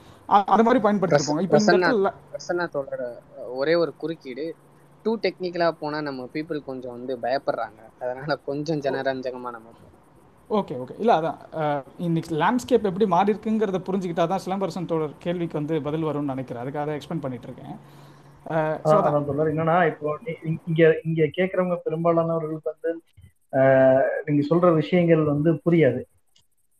சர்வர்னா என்னன்னு கூட தெரியாத ஆட்கள் தான் இங்க இருக்கும் அதனால கொஞ்சம் டெக்னிக்காலிட்டி கொஞ்சம் குறைச்சிட்டு பதில் சரி சரி. Okay okay. அதான் தொடர் இன்னைக்கு வந்து லேபர் பெர்ஸ்பெக்டிவ்லேருந்து நீங்கள் இப்படி பார்க்கலாம். இது எப்படி முதலாளித்துவ உற்பத்தி முறையில் தாக்கத்தை ஏற்படுத்துது அப்படிங்கிறத இப்போ நான் சொல்லிட்டேன். அவங்க வந்து அன்பெய்டு லேபராக இதை பார்க்குறாங்க. இன்னொரு சைட்லேருந்து நாம் வந்து ஒரு ஒரு சமூகமாக வந்து இப்போ யூரோப்பில் எடுத்துக்கிட்டிங்கன்னு வச்சுங்களேன் யூரோப்பில் வந்துட்டு ஒரு கேம்பெயினை வந்து முன்னெடுத்தாங்க. அந்த கேம்பெயினுக்கு பேர் என்ன அப்படின்னு பார்த்தீங்கன்னா பப்ளிக் மணி பப்ளிக் கோட் அப்படின்னு சொல்லுவாங்க. அதாவது பொது பணத்தில் அரசாங்கம் ஏதாவது ஒரு டிஜிட்டல் சிஸ்டமை வந்து பயன்பாட்டுக்கு கொண்டு வருது அப்படின்னா அது அதனுடைய டிரான்ஸ்பரன்சியை வந்து என்ஷூர் பண்ணுங்கள் பப்ளிக் மணியை வந்து கொண்டு போயிட்டு நீங்கள் வந்து ஒரு ப்ரைவேட் ஒரு ப்ரைவேட் கம்பெனியோட கோடில் ப்ரொப்பரேட்டரி கோடில் இன்வெஸ்ட் பண்ணக்கூடாது. நீங்கள் பொதுமக்களுடைய வரி பணத்தை எடுத்துகிட்டு போய் நீங்கள் வந்து இந்த மாதிரி ஃப்ரீ சாஃப்ட்வேரில் இன்வெஸ்ட் பண்ணுங்கள் ஏன் இன்வெஸ்ட் பண்ணணும்? நாளைக்கு வந்து நம்மளுக்கு தேவையான மாதிரி அதை மாற்றி அமைச்சிக்கலாம். ஏதோ ஒரு நிறுவனம் வந்து உங்கள் கழுத்தில் ஒரு சங்கிலியை மாட்டி நீ என்கிட்ட காசு கொடுத்தா தான் லைசன்ஸ் வாங்கினா தான் செய்ய முடியும் அப்படிங்கிறது கிடையாது. அப்போ அந்த மாதிரி ஒரு சூழல்லேருந்து இப்போ ஒரு நாடு தன்னிறைவாக இருக்கணும் அப்படின்னாலே இந்த இடத்துல ஃப்ரீ சாஃப்ட்வேர் இன்றைக்கி தேவைப்படுது. சைனா ஒரு எக்ஸாம்பிள் எடுத்துக்கலாம். சைனா என்ன பண்ணாங்கன்னா உபுண்டு அப்படின்னு ஒரு லினக்ஸ் இருக்குது. அந்த லினக்ஸ் கிட்ட அந்த லினக்ஸை வந்து அவங்க நாட்டுக்கு தேவையான மாதிரி அவங்க மாற்றிக்கிட்டாங்க மாற்றிக்கிட்டு அவங்க நாட்டுக்குன்னு ஒரு ஓஎஸ் வந்து அவங்க ரன் பண்ணிருக்கிறாங்க இந்தியாலையுமே அதே மாதிரி சிக்கல்லாம் வந்துச்சு. விண்டோஸ் எக்ஸ்பி வந்து சப்போர்ட் வந்து மைக்ரோசாஃப்ட் நிறுவனம் நிறுத்திடுச்சு அந்த நேரத்தில் பார்த்தீங்கன்னா இந்தியாவில் இருக்கிற பெரும்பான்மையான பேங்க்ஸ் எல்லாத்துலேயுமே விண்டோஸ் எக்ஸ்பி தான் பயன்படுத்திட்டு இருந்தாங்க ஏடிஎம் மிஷினில் நீங்கள் போய் காசு எடுக்கிறீங்கன்னா இன்னைக்கு வரைக்கும் விண்டோஸ் மிஷின் தான் ஓடிட்டு இருக்கு எக்ஸ்பி தான் பல இடத்துல ஓடிட்டு இருக்கு அதுக்கு சப்போர்ட்டே நின்று போச்சு. இதில் என்ன சிக்கல்னா இது எல்லாமே மக்களுடைய பணம் சம்மந்தப்பட்டது அதில் செக்யூரிட்டி பிரச்சனை இருக்குது. அதாவது எப்போ நீங்கள் வந்து ஒரு அன்சப்போர்ட்டட் ஆப்ரேட்டிங் சிஸ்டமை நீங்கள் பயன்படுத்துகிறீங்களோ அதில் வந்து நிறைய பக்ஸ் இருக்கும். அதாவது செக்யூரிட்டி பிரச்சனைகள்லாம் இருக்கும். அதை அதை நாங்கள் இனிமேல் ஃபிக்ஸ் பண்ண மாட்டோம்னு மைக்ரோசாஃப்ட் நிறுவனம் விலகி போயிடுச்சு ஆனால் இன்னமும் இந்தியாவில் இதை இவங்க வந்து மாற்றாமல் அப்படியே வச்சு ஓட்டிட்டு இருக்காங்க. இது என்னைக்கு வந்து ஒரு பெரிய இப்போ நம்ம பார்த்துட்டு இருந்தோம் இல்லையா? நிறைய மேல்வேர்லாம் பார்த்துட்டு இருந்தோம்ல ரான்சம்பர் அது என்னைக்கு வந்து ஏடிஎம்ஸ் எல்லாம் போய் அஃபெக்ட் பண்ணும் நம்மளுக்கு தெரியாது. அது இது ஒரு பெரிய ரிஸ்கில் தான் நம்ம இந்தியா ஓடிட்டு இருக்கு அப்படின்னு சொல்லணும். நன்றி நன்றி தோழர். எனக்கு ஒரு கார்த்தி தோழர் நீங்க கேளுங்க. ரெண்டு கேள்வி இருக்கு. முதல் கேள்வி வந்துட்டு இந்த சைபர் த்ரெட் அந்த சைபர் செக்யூரிட்டியை பற்றினது இப்போ நான் ஆண்ட்ராய்டோ இல்லை ஆப்பிள் ஐஓஎஸ்ஓ அது மாதிரி ஒரு நான் அகைன் ஒரு சின்ன ஏரியாக்குள்ளேயே வரேன். இந்த மொபைல் ஆப்ரேட்டிங் சிஸ்டம்லேயே வரேன். இப்போ நான் ஆண்ட்ராய்டு ஐஓஎஸ்ஓ யூஸ் பண்ணுறப்போ எனக்கு அதனால ஏதாவது ஒரு பாதிப்புகள் ஏதாவது சைபர் செக்யூரிட்டி த்ரெட்னால ஏதாவது ஒன்று வருது அப்படின்னா எனக்கு அங்கே கழுத்தை பிடிக்கிறதுக்கு ஆண்ட்ராய்டுன்னு ஒரு கம்பெனி ஐஓஎஸ்ன்ற ஒரு கம்பெனி இருக்குது எனக்கு அங்கே சைபர் த்ரெட் வர்றப்போ நீங்க இருக்கீங்க அவங்களோட அவங்களோட கழுத்தனால பிடிக்க முடியும். கேள்வி கேட்கறதுக்கு எனக்கு ஒரு ஆள் இருக்கு. இப்போ இந்த ஃப்ரீ சாஃப்ட்வேர் வந்துட்டு அது எப்படி? இப்போ வந்துட்டு நான் ஒரு இன்னும் இன்னும் ஏற்கனவே ஒரு தோழர் சொன்னாரு நீங்க ஆண்ட்ராய்டுக்கு பதிலாக இன்னொரு அதோட ஆல்டர்னேட் இருக்கு. நான் இப்போ அந்த ஆல்டர்னேட்டை யூஸ் பண்ணேன் அப்படின்னா அதன் மூலம் ஏதாவது சைபர் த்ரெட் வந்தது அப்படின்னா யார் who is held responsible for that correct இது ரொம்ப வேலிடான கொஸ்டின் என்டர்பிரைஸ் லெவலில் வந்து பார்த்தீங்கன்னா டெக் சப்போர்ட் இதுதான். அக்கௌண்டபிலிட்டி டெக் சப்போர்ட் வந்து பயங்கரமாக எதிர்பார்ப்பாங்க. இன்றைக்கி யூசர் பர்ஸ்பெக்ட்லேருந்து நீங்கள் எதிர்பார்க்குறதும் வேலிடான விஷயம் தான் தப்புன்னு சொல்லலை. இப்போது ரிப்ளிகா மாதிரியோ இல்லை வந்து லைனேஜ் மாதிரி ஆப்ரேட்டிங் சிஸ்டம் அதாவது மாற்று ஃப்ரீ சாஃப்ட்வேர்னு பேசும்போது என்ன ஆயிடுது அப்படின்னா அது முழுக்க முழுக்க வந்து கம்யூனிட்டி ட்ரிவனாக ஆகிடுது அதாவது மக்களாக அவங்களாம் சேர்ந்து ஒரு கம்யூனிட்டியை உருவாக்கிக்கிறாங்க. அப்போ என்ன ஆயிடுதுன்னா ஏதோ ஒரு சிக்கல் ஏதோ ஒரு பிரச்சனை அப்படின்னா நம்ம திரும்ப அந்த கம்யூனிட்டியில் போய் தான் பேச வேண்டியது இருக்குது அந்த கம்யூனிட்டி திரும்ப எந்த அளவுக்கு ரெஸ்பாண்ட் பண்ணுது அப்படிங்கிறது இங்கே பிரச்சனைக்குரிய விஷயம்தான். ஒரு சில கம்யூனிட்டி வந்து கண்டுக்கவே மாட்டாங்க. இதெல்லாம் ஒரு பிரச்சனையா? நான் பதிலே சொல்ல மாட்டேன். அவங்களுக்கு அந்த இது கிடையாதுன்னு வச்சுங்களேன். இப்போ ஒரு நிறுவனம் அதை செய்யுதுன்னா நிறுவனம்க்கு என்னன்னா நம்மளுடைய கஸ்டமர்னு அப்படின்னு அவன் பார்க்குறான் என் கஸ்டமர் போயிட்டா எனக்கு ரெவன்யூ வராது அப்படின்னு பார்க்குறான் ஆனால் இங்கே கம்யூனிட்டியில் வந்து அப்படி கிடையாது. கம்யூனிட்டியில் வந்து அவன் ஏற்கனவே சொன்ன மாதிரி வேற எங்கோ ஒரு நிறுவனத்தில் வேலை செஞ்சுக்கிட்டு அவங்களுடைய ஃப்ரீ டைமில் தான் இதெல்லாம் செஞ்சுட்டு இருக்காங்க அப்படின்னு பார்க்கும்போது அவங்களுக்கு இதுக்கெல்லாம் பதில் சொல்கிறதுக்கு எனக்கு நேரம் இல்லை அப்படின்ற மாதிரி போயிடுவாங்க. ஒரு சில கம்யூனிட்டிஸ் என்ன பண்ணுதுன்னா இதுக்கு வந்து இப்போ மொசிலா எடுத்துக்கலாம். ஒரு எக்ஸாம்பிளாக சொல்லலாம். மொசிலாவுமே வந்து ஒரு free and open source web browser தான். மொசிலா என்ன பண்ணுறாங்க ரெண்டாக உடச்சிக்கிட்டாங்க அவங்க அமைப்பை. மொசிலா ஆர்கனைசேஷன் ஒன்று உடச்சிக்கிட்டாங்க. அப்புறம் மொசிலா ஃபவுண்டேஷன் ஒன்று வச்சுருக்காங்க. இந்த மொசிலா ஃபவுண்டேஷன் வந்து ஒரு com pure purely community driven அதாவது நம்மள மாதிரி ஆட்கள் வந்து எல்லாரும் போய் சேர்ந்து அதில் வேலை செய்யலாம். மொசிலா கார்பரேஷன் வந்து பார்த்தீங்கன்னா அது ஒரு business entity not for profit business என்டிட்டின்னு வச்சிங்களேன். அந்த என்டிட்டி வந்து உட்காந்துக்கிட்டு இந்த மாதிரி விஷயத்த ஹேண்டில் பண்ணுது. கம்யூனிட்டி கிட்ட பொறுப்புகளையும் கொடுக்குது. இந்த மாதிரி ஹைபிரிட் மாடல்ஸில் நிறைய ட்ரை பண்ணுறாங்க ஒரு பியூராக வந்து இப்போ நான் உட்காந்துருக்கேன் இப்போ நான் ஒரு ஏதோ ஒரு விஷயத்துக்காக நான் ஒரு கோடு எழுதி இதை இருக்கு பாருங்க இதான் என் கோடு இதான் இதான் சாஃப்ட்வேர் நீங்கள் யூஸ் பண்ணுங்க அப்படி நான் சொல்லிட்டேன்னு வச்சுங்களேன் இதில் ஏதாவது வேலை செய்யலைன்னா நீங்கள் இப்போ என்கிட்ட தான் வந்து கேட்டாகணும். நான் பதில் சொல்லணும்னா சொல்ல மாட்டானாங்கிறதுலாம் இங்கே வந்து அதுக்கான லீகல் ப்ரொவிஷன்ஸ் நான் பதில் சொல்லி ஆகணும்னு கட்டாயம்லாம் எதுவுமே கிடையாது. அதுதான் இது ஃப்ரீ சாஃப்ட்வேரில் இருக்கிற பிரச்சனை இருக்குது. அதனால தான் நம்ம என்ன பார்க்குறோன்னா இதை எடுத்து ஃப்ரீ சாஃப்ட்வேர்ன்ற அந்த இந்த விஷயத்தை வயலேட் பண்ணாமல் இதன் மேலேயே வந்து நம்மளால் வந்து இன்னைக்கு நவீன தொழில்களை செய்ய முடியுமா? அப்படிங்கிற ஒரு கேள்வி. அதுக்கு ஒரு எக்ஸாம்பிள் வந்து ரெட் ஹேட் எடுத்துக்கலாம். ரெட் ஹேட் மொசிலா சொன்ன மாதிரி ரெட் ஹேட் எடுத்துக்கலாம். ரெட் ஹேட்டும் ரெட் ஹேட்டுங்கிற நிறுவனமும் இதே மாதிரி தான் ஒரு ஹைபிரிட் மாடல் தான் பண்ணிட்டு இருக்காங்க. ஸோ இன்னைக்கு வந்து இந்த இண்டஸ்ட்ரியில் இந்த ஹைபிரிட் மாடல் தான் பெரும்பாலும் போயிட்டு இருக்குது. அதை தாண்டி வேற ஒரு மாடல்கள்லாம் முயற்சி பண்ணுறதுக்கு தான் நாங்கள் ஒரு சில முயற்சிகள்லாம் பண்ணிட்டு இருக்கிறோம். பட் அது அது அது நிறைய காலம் எடுக்கும். எங்களுக்கே அதில் நிறைய இன்னும் புரிதலும் போதாமையெல்லாம் இருக்குது அது அதுதான் நான் சொல்ல நினச்சேன் நான் கூடுதலா ஒரு விஷயத்தை இங்க சேர்த்துக்கிறேன் தோழர். ஆஹ் சிலம் ஆஹ் சிலம்பரசன் தோழர் கேட்ட அந்த சாரி கார்த்தி தோழர் கேட்ட அந்த கேள்விக்கு என்னன்னா சமீபத்துல வந்து இந்த கொரோனாவுடைய முதல் அலை காலகட்டத்துல வந்து நிறைய வேலை இழப்புகள் உண்டாச்சு. அந்த சமயத்துல மொசிலா கார்பரேஷன் என்ன பண்றாங்க அப்படின்னா எங்களுக்கு போதுமான நிதி இல்லை அப்படின்னு சொல்லி அவங்களுடைய கார்பரேஷன்ல இருந்து பல பேரை வந்து வேலையை விட்டு தூக்குறாங்க. ஆஹ் ஏன்னா பொதுவாக நடந்த ஒரு ஃபார்முலா இல்லையா? வேலை வேலையில இருந்து நிறைய பேரை தூக்குறாங்க. அப்ப என்ன ஆகுதுன்னா காமன் வாய்ஸ் அப்படின்ற ஒரு மொசிலாவுடைய one of the open source ப்ராஜெக்ட்ல இருக்கிற ஒரு ஃபுல் டைமர் வந்து அதுல அந்த லிஸ்ட்ல வராரு. அவர் வந்து வேலையை விட்டு போயிட்டாரு. ஆனா இன்னி அந்த ரெண்டு வருஷம் ஆகுது. ஆனா இன்னும் வந்து ஓப்பன் சோர்ஸ் அந்த காமன் வாய்ஸ் மொசிலா ப்ராஜெக்ட் ஓடிக்கிட்டே தான் இருக்குது.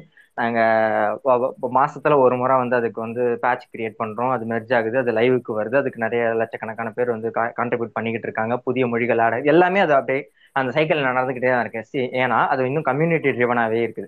இன்கேஸ் இதுவே வந்து ஒரு காமன் வாய்ஸ் வந்து மொசில்லா கார்பரேஷனுடைய மணி மேக்கிங் ப்ராஜெக்ட் அப்படின்னா அவங்ககிட்ட ஃபண்டு இல்லை அப்படின்னு சொல்லி அவங்ககிட்ட வந்து எனக்கு போதுமான நிதி இல்லை அப்படின்னு சொல்லி அவன் வந்து அந்த ப்ராஜெக்டே நிறுத்துறதுக்கான வாய்ப்புகளும் இருந்திருக்கும். ஆனால் இன்னைக்கு அந்த காமன் வாய்ஸ் மொசிலா ப்ராஜெக்ட் வந்து ஓடிக்கிட்டே தான் இருக்குது சக்ஸஸ்ஃபுல்லாக இது வந்து ஒரு பெரிய இந்த இந்த மார்க்கெட் எக்கனாமிக்கும் இந்த கேபிட்டலிஸ்டிக் எக்கனாமி மாடலுக்கும் நாம நாம பேச வேண்டிய ஒரு ஆல்டர்னேட் ஆஸ் அ லெப்டிஸ்டா ஆஸ் அ கம்யூனிஸ்டா நம்ம பேச வேண்டிய ஒரு ஆல்டர்னேட் மாடல் தான் இது அப்படிங்கறத நான் இங்க சொல்லிக்கிறேன். இதுல இருந்து எனக்கு என்ன புரிதல் வருது அப்படின்னா நம்ம இன்னும் எவால்வ் ஆக வேண்டிய விஷயங்கள் நிறைய இருக்கு. ஏன்னா ஒன்னு வந்து சைபர் செக்யூரிட்டி த்ரெட் பத்தி பேசினேன். இன்னும் கேட்டேன். இன்னொன்னு என்ன அப்படின்னா அதே தான் இப்போ நான் ஒரு எம்ப்ளாயியா ஒரு கம்பெனிக்காக நான் உட்காந்து கோட் எழுதுறப்பயோ நான் டெவலப் பண்ற எந்த ஒரு இன்டெலெக்சுவல் ப்ராப்பர்ட்டியோ நாளைக்கு அந்த கம்பெனிக்குள்ள முத என்ன ஹையர் பண்றதுக்கு முன்னாடி இவனுக்கு என்ன பேக்ரவுண்ட் இருக்கு? இவன் எந்த நோக்கத்துக்காக இந்த கம்பெனிக்குள்ள வர்றான் அப்படின்றது இருக்கும். இப்போ இதுவே ஓப்பன் சோர்ஸ்ல ஒரு கம்யூனிட்டியை ஃபார்ம் பண்றப்ப எத்தனையோ நல்ல பேர் வந்தாலும் ஒருத்தர் ரெண்டு பேர் அதை மிஸ்யூஸ் பண்றதுக்காக வரக்கூடும். நம்ம எல்லாருக்குமே போயிட்டு அவங்களோட பேக்ரவுண்ட் செக் எல்லாம் நம்ம ஜென்ரலா பண்ண முடியாது. அது இந்த இதுல பாசிபிளும் கிடையாது. ஸோ இந்த இப் இப்படி இருக்க காலகட்டத்தில் நம்ம இன்னும் கொஞ்சம் எவால்வ் ஆகணும். இந்த கம்யூனிட்டியுமே கூட இன்னும் ரொம்ப ஸ்ட்ரக்சர்டா வரணும். ஸோ அப்பனா தான் மக்களுக்கும் இந்த மென்பொருள் யூஸ் பண்றவங்களுக்கும் நம்ம மேல ஒரு அதிகமான நம்பிக்கை வரும் அப்படின்னு தான் நான் பாக்குறேன். நிச்சயமா. மனுஷனா நம்ம மனுஷனா இருக்கிற நாமளே வந்து இன்னும் எவால்வ் ஆயிட்டு தானே இருக்கும். சக மனுஷன் மீது அன்பு செலுத்தணும் அப்படின்ற இடத்துக்கே நம்ம இன்னும் நகரல அந்த அடிப்படையில பார்த்தா இது இன்னும் குழந்தைதான். உண்மை உண்மை. குழந்தைதான். ஃப்ரீ சாஃப்ட்வேர் மூவ்மெண்ட் அப்படிங்கிறது வந்து இன்னும் குழந்தைதான். எவால்வ் ஆகும்போது இந்த கல்ச்சரலா இது சேஞ்சஸ் நடக்கும்போது இந்த ஃப்ரீ சாஃப்ட்வேர் அப்படிங்கிறது தான் வந்து இன்னைக்கு இருக்கிற இந்த டெக்னாலஜி மார்க்கெட்டுக்கு alternate exact alternate to the socialist or communist structure அப்படின்னு நான் சொல்லுவேன். நன்றி தோழல் அவ்வளவுதான் என்னோட கேள்வி. நன்றி. நெக்ஸ்ட் மிஸ்டர் நோபாட் அப்படிங்கிறவங்க வந்திருக்காங்க. ஆ வணக்கம். இதில் நான் வந்துட்டு ஒன்றே ஒன்று தான் ஆ, சொல்லணும்னு நினச்சேன். இப்போ தோழர் சொன்னார்ல கார்த்தி தோழர் வந்துட்டு இதில் இப்போ நிறையா வந்துட்டு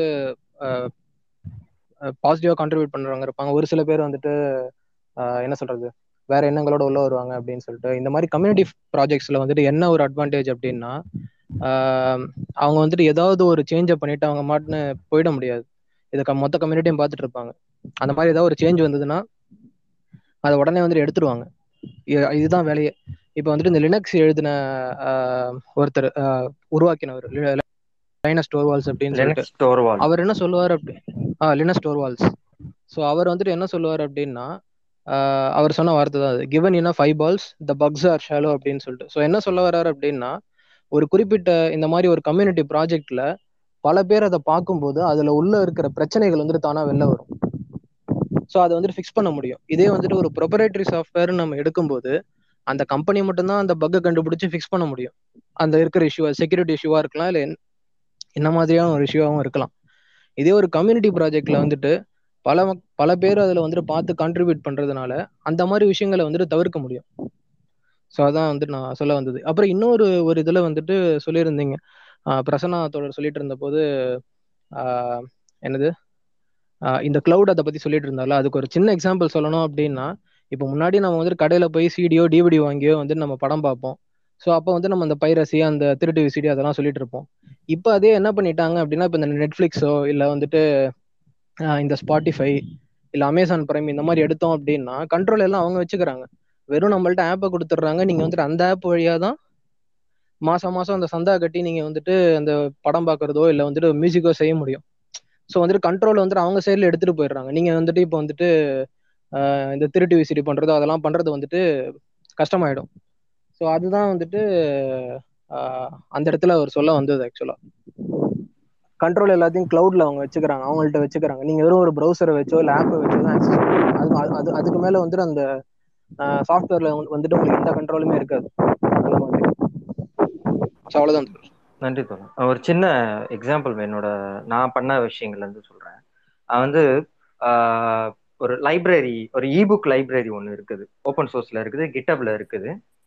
அதை வந்து இப்போ இந்த ஆனந்த விகடன் ஆப்பில் கூட அவங்க அதை யூஸ் பண்ணுறாங்க அப்போ அப்பப்போன்னு நினைக்கிறேன் அந்த ஆப்பில் கூட அவங்க அதை ஆனந்த விகடன் ஆப்லேயே அவங்க அதை யூஸ் பண்ணுறாங்க அந்த ஆப்புக்கு வந்து ஒரு சின்ன கிராஷ் ஒன்று ரெண்டாயிரத்தி பதினெட்டு வாக்கில் அந்த கிராஷுக்கு வந்து ஒரு ஃபிக்ஸு வந்து எழுதி நான் வந்து அதை புஷ் பண்ணுறேன் அந்த கோடை அதை ரிவ்யூ பண்ண ரிவ்யூவர் என்ன பண்ணுறாரு அப்படின்னா இந்த ஃபிக்ஸால் இந்த மாதிரியான கிராஷஸ் கூட வரும். அதனால நீங்க வந்து இதை இப்படி அப்ரோச் பண்ணுங்க அப்படின்னு சொல்லி திருப்பி எனக்கு வந்து அந்த அந்த பிஆரை வந்து ரிஜெக்ட் பண்ணிடுறாரு கமெண்ட் போட்டுடுறாரு. நான் அதையும் ஃபிக்ஸ் பண்ணி சப்மிட் பண்றேன். இன்னொரு ரிவ்யூவர் என்ன பண்றாரு அப்படின்னா இல்ல இதுக்கு இவ்வளோ ஒர்க்கரும் தேவையில்லை. நம்ம இப்படி ஷார்ட்டா பண்ணாலே போதும் அப்படின்னு சொல்லி என்னோட பிஆரை வந்து ரிஜெக்ட் பண்ணிட்டு அவர் அந்த பேட்சை வந்து அவர் போட்டு அப்டேட் பண்ணிட்டாரு. இன்னைக்கு அந்த பேட்ச் இன்னும் லைவ்ல தான் இருக்குது அந்த கோட அந்த கோட் ஸ்னிப்பட் என்ன அப்படின்னா இப்போ இப்போ கேட்டீங்கல்ல இந்த சைபர் செக்யூரிட்டி மாதிரியான விஷயங்கள் எப்படி இருக்கும்? அப்படின்னா எல்லாருமே அதை பார்த்துக்கிட்டு தான் இருப்பாங்க. ஒரு கோடு ஒரு ரெண்டு லைன் கோடு உள்ள வருதுன்னா கூட எல்லாரும் அதை பார்த்துக்கிட்டு தான் இருப்பாங்க. அதனால என்ன மாதிரியான பிரச்சனைகள் வரும் அப்படிங்கறத அவங்க கவனிச்சுட்டு தான் இருப்பாங்க. இது ஒரு எக்ஸாம்பிள் நான் சொல்ல வரணும்னு நினைச்சேன்.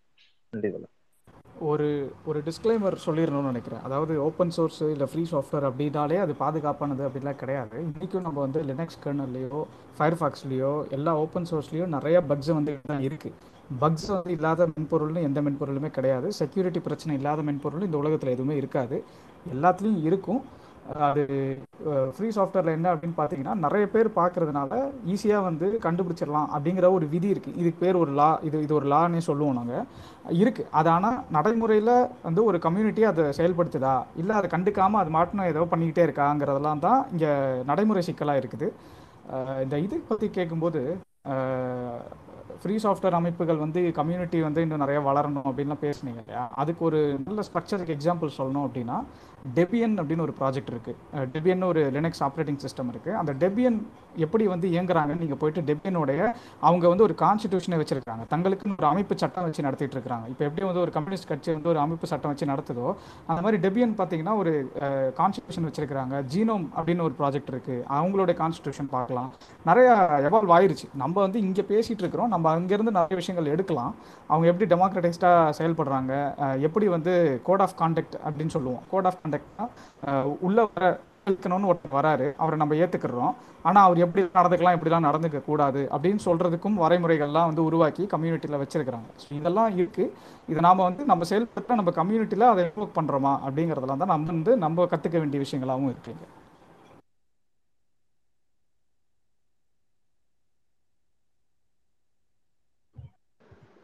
தோழர் சிலம்பரசன் தோழர் கேள்வி கேட்க வந்தாரு. நீங்க கேள்வி இருந்தா கேளுங்க. ஆ ஓகே தோழர். again என்னன்னா மறுபடியும் நான் வந்துட்டு அந்த பாயிண்ட்ல தான் நிக்கிறேன். இப்போ வந்துட்டு நான்காவது தொழில் புரட்சிக்கு நம்ம நுழைஞ்சிட்டோம். ஸோ இப்போ நான்லாம் வந்து பார்த்தீங்கன்னா மூணாவது தொழில் புரட்சியில் வேலை செய்யும் ஒரு தொழிலாளி. நீங்கள் வந்துட்டு என்னை விட சிந்தனை மட்டத்தில் கொஞ்சம் உயர்ந்த அளவில் இருப்பீங்க.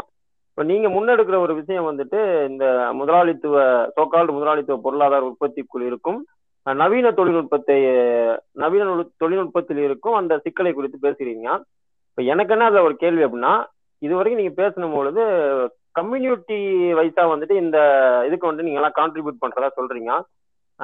இதோட வளர்ச்சி வந்துட்டு ஒட்டுமொத்தமான ஒரு எதிர்ப்பை நோக்கி போகுமா? இல்ல இல்ல இது கம்யூனிட்டி வைஸாவே லைக் தட் நிலவுடைமை சமூகத்துல ராபர்ட் ஓவன் எப்படி ட்ரை பண்ணாரோ அந்த மாதிரியான ஒரு விஷயமா இது போயிடுமா?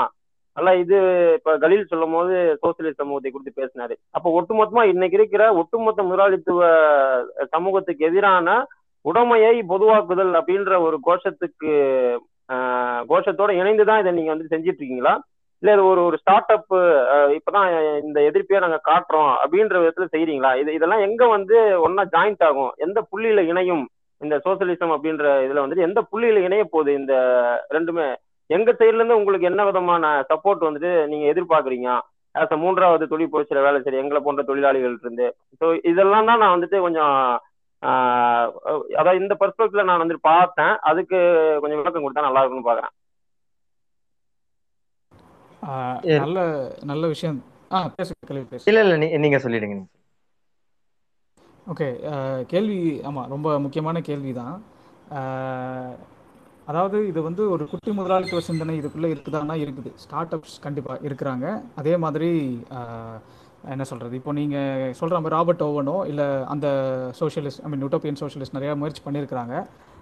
இந்த கோஆப்ரேட்டிவ்ஸ் மாதிரி நிறைய விஷயங்கள்லாம் இருக்குது. இதில் வந்து பார்த்தீங்கன்னா இன்னைக்கு நம்மளால் உறுதியாக இது எந்த டைரக்ஷனில் போகுது அப்படின்னு சொல்ல முடியல. இன்றைக்கி வந்து இதுலேருந்து முதலாளிகளும் லாபம் பார்க்கிறார்கள். நமக்கான சில கூறுகளும் தென்படுது. ஆனால் இப்போது இந்த மொமெண்ட் நம்ம இதை எப்படி பார்க்குறோம் அப்படின்னா இன்னைக்கு நான் வந்து ப்ரைவசி குறித்து பேசுகிறோம் ஏன்னா இன்னைக்கு இவங்க பொருளாதாரத்தை வந்து இன்னைக்கு கேபிட்டலிசம் வந்து டிஜிட்டல் கேபிட்டலிசமாக அடுத்த பரிணாமத்திற்கு மாறிக்கொண்டிருக்கிற ஒரு சூழ்நிலையும் பார்க்குறோம். அப்படி பார்க்கும்போது இன்றைக்கி நம்மளை சுற்றி சாஃப்ட்வேர் தான் எல்லாத்தையும் கண்ட்ரோல் பண்ணுது. நீங்கள் உற்பத்தி துறையிலேருந்து தொடங்கி ஹெல்த் கேரு ஃபினான்ஸு எல்லா இண்டஸ்ட்ரிக்குள்ளேயும் சாஃப்ட்வேர் வந்துருச்சு. அன்றைக்கி வெல்கின் யுனைட்லேருந்து பேசும்போது அதான் சொன்னார். ஐடி இண்டஸ்ட்ரி ஏன் இன்னைக்கு வந்து சம்பளம் அதிகமாக இருக்குன்னா எல்லா தொழில்துறைக்குள்ளேயும் ஐடி வந்து நுழைஞ்சிருச்சு அப்படின்னு நம்ம பேசுகிறோம் அப்போது இங்கே கேள்வி என்னென்னா ஃபஸ்ட்டு நம்ம அடிப்படையில் வைக்கிற கேள்வி வந்து இப்போ அரசு சார்ந்து கேட்குறோம். அரசை வந்து ஃபஸ்ட்டு நம்ம வந்து அக்கௌண்டபிளாக ஆக்க முயற்சி பண்ணுறோம் என்ன இப்போ நான் கோவின் போர்ட்டல் கூட ஒரு இஷ்யூவாக போயிட்டுருக்கு. தமிழ் மொழி வந்து தமிழில் வந்து இதை வந்து கொடுக்கல அப்படின்னு சொல்லிட்டு. கோவின் ஆரோக்கிய சேது ஆதார் எல்லா ப்ராஜெக்டையும் கவனிச்சிங்க அப்படின்னா எல்லாமே முழுக்க முழுக்க ப்ரொப்பரேட்டரியாக க்ளோஸ்டு சோர்ஸாக இருக்குது.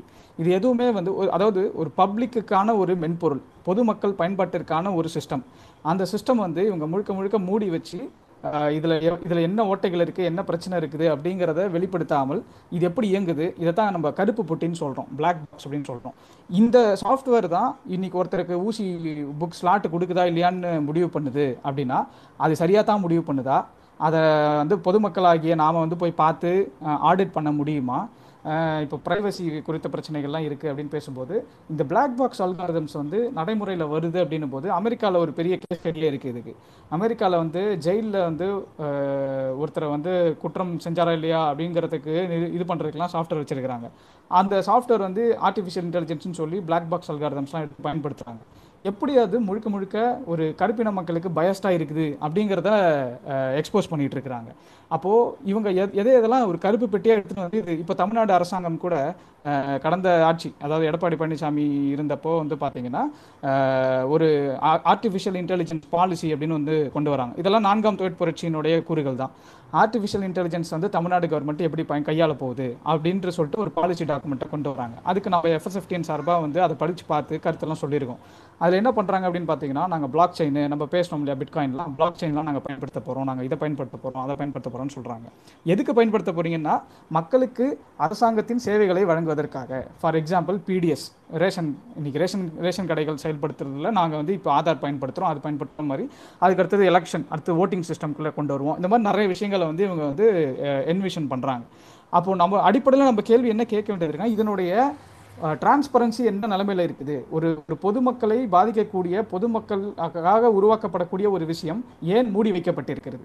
அது ஏன் வந்து ஓப்பனாக இல்லை? ஓப்பனாக இருந்தால் தானே நாம் வந்து இது எந்த அளவுக்கு வந்து என்ன சொல்கிறது இன்றைக்கி சோஷியல் ஜஸ்டிஸ்லாம் பேசிகிட்டு இருக்கோம் இல்லையா? இது எந்த அளவுக்கு வந்து பல விஷயங்களை கருத்தில் கொண்டு இந்த மென்பொருள் உருவாக்கப்பட்டிருக்கு? இது எடுக்கிற முடிவு என்னென்ன ஃபேக்டர்ஸ்லாம் எடுத்துக்குது?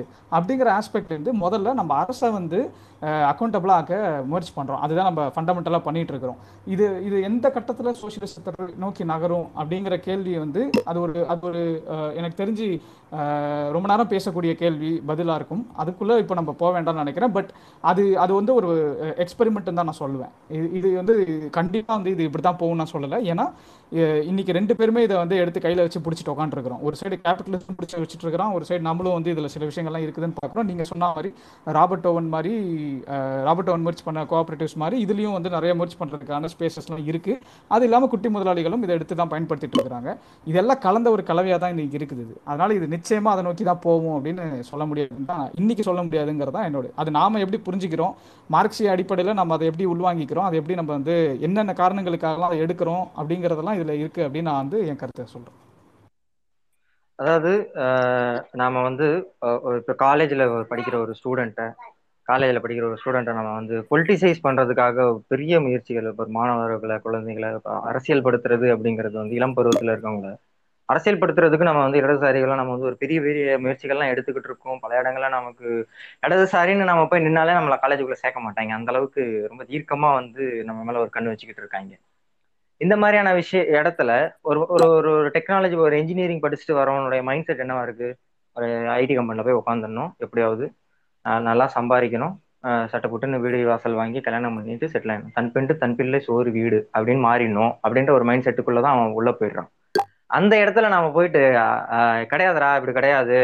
நம்ம வந்து எல்லாருக்குமான ஒரு வளர்ச்சியை பத்தி நம்ம யோசிப்போம். பாரு பக்கத்துல இருக்கிறவனுக்கு வந்து வாய்ப்புகள் மறுக்கப்படுது பாரு அப்படின்ட்டு ஒரு அரசியல் பேசக்கூடிய ஒரு தளமா இந்த ஃப்ரீ சாஃப்ட்வேர் வந்து நம்மள மாதிரியான இடதுசாரிகளுக்கு வந்து ஒரு வாய்ப்பை உருவாக்கி தருது அப்படின்னு தான் நாங்க பார்க்கறோம். அந்த அடிப்படையில ஒரு காலேஜுக்குள்ள ஃப்ரீ சாஃப்ட்வேர் கொண்டு போறதுக்கு நமக்கு வந்து ஒரு பெரிய வாய்ப்பை வந்து இது உருவாக்கி கொடுத்துருக்குது. அந்த அடிப்படையில நம்ம வந்து இதை அந்த அந்த ஒரு ஒரு புது புது சிந்தனைய மாணவர் மாணவ பருவத்துல அவனுக்குள்ள உருவாக்குறதுக்கு அனைவருக்குமான வளர்ச்சி அனைவருக்குமான தொழில்நுட்பம் அனைவருக்குமான அறிவியல் அப்படிங்கிற ஒரு பார்வையை அவனுக்கு உண்டா கொண்டு பண்ணி கொடுக்கறதுக்கான ஒரு தளமா இது வந்து இருக்குது. அந்த அடிப்படையில இடதுசாரிகள் அந்த அந்த அந்த அந்த புள்ளியில ஒண்ணு சேர்ந்து இந்த மூமெண்ட்டை நம்ம வந்து ஆதரிக்கணும் அப்படிங்கிறது தான் நாம பாக்குறது.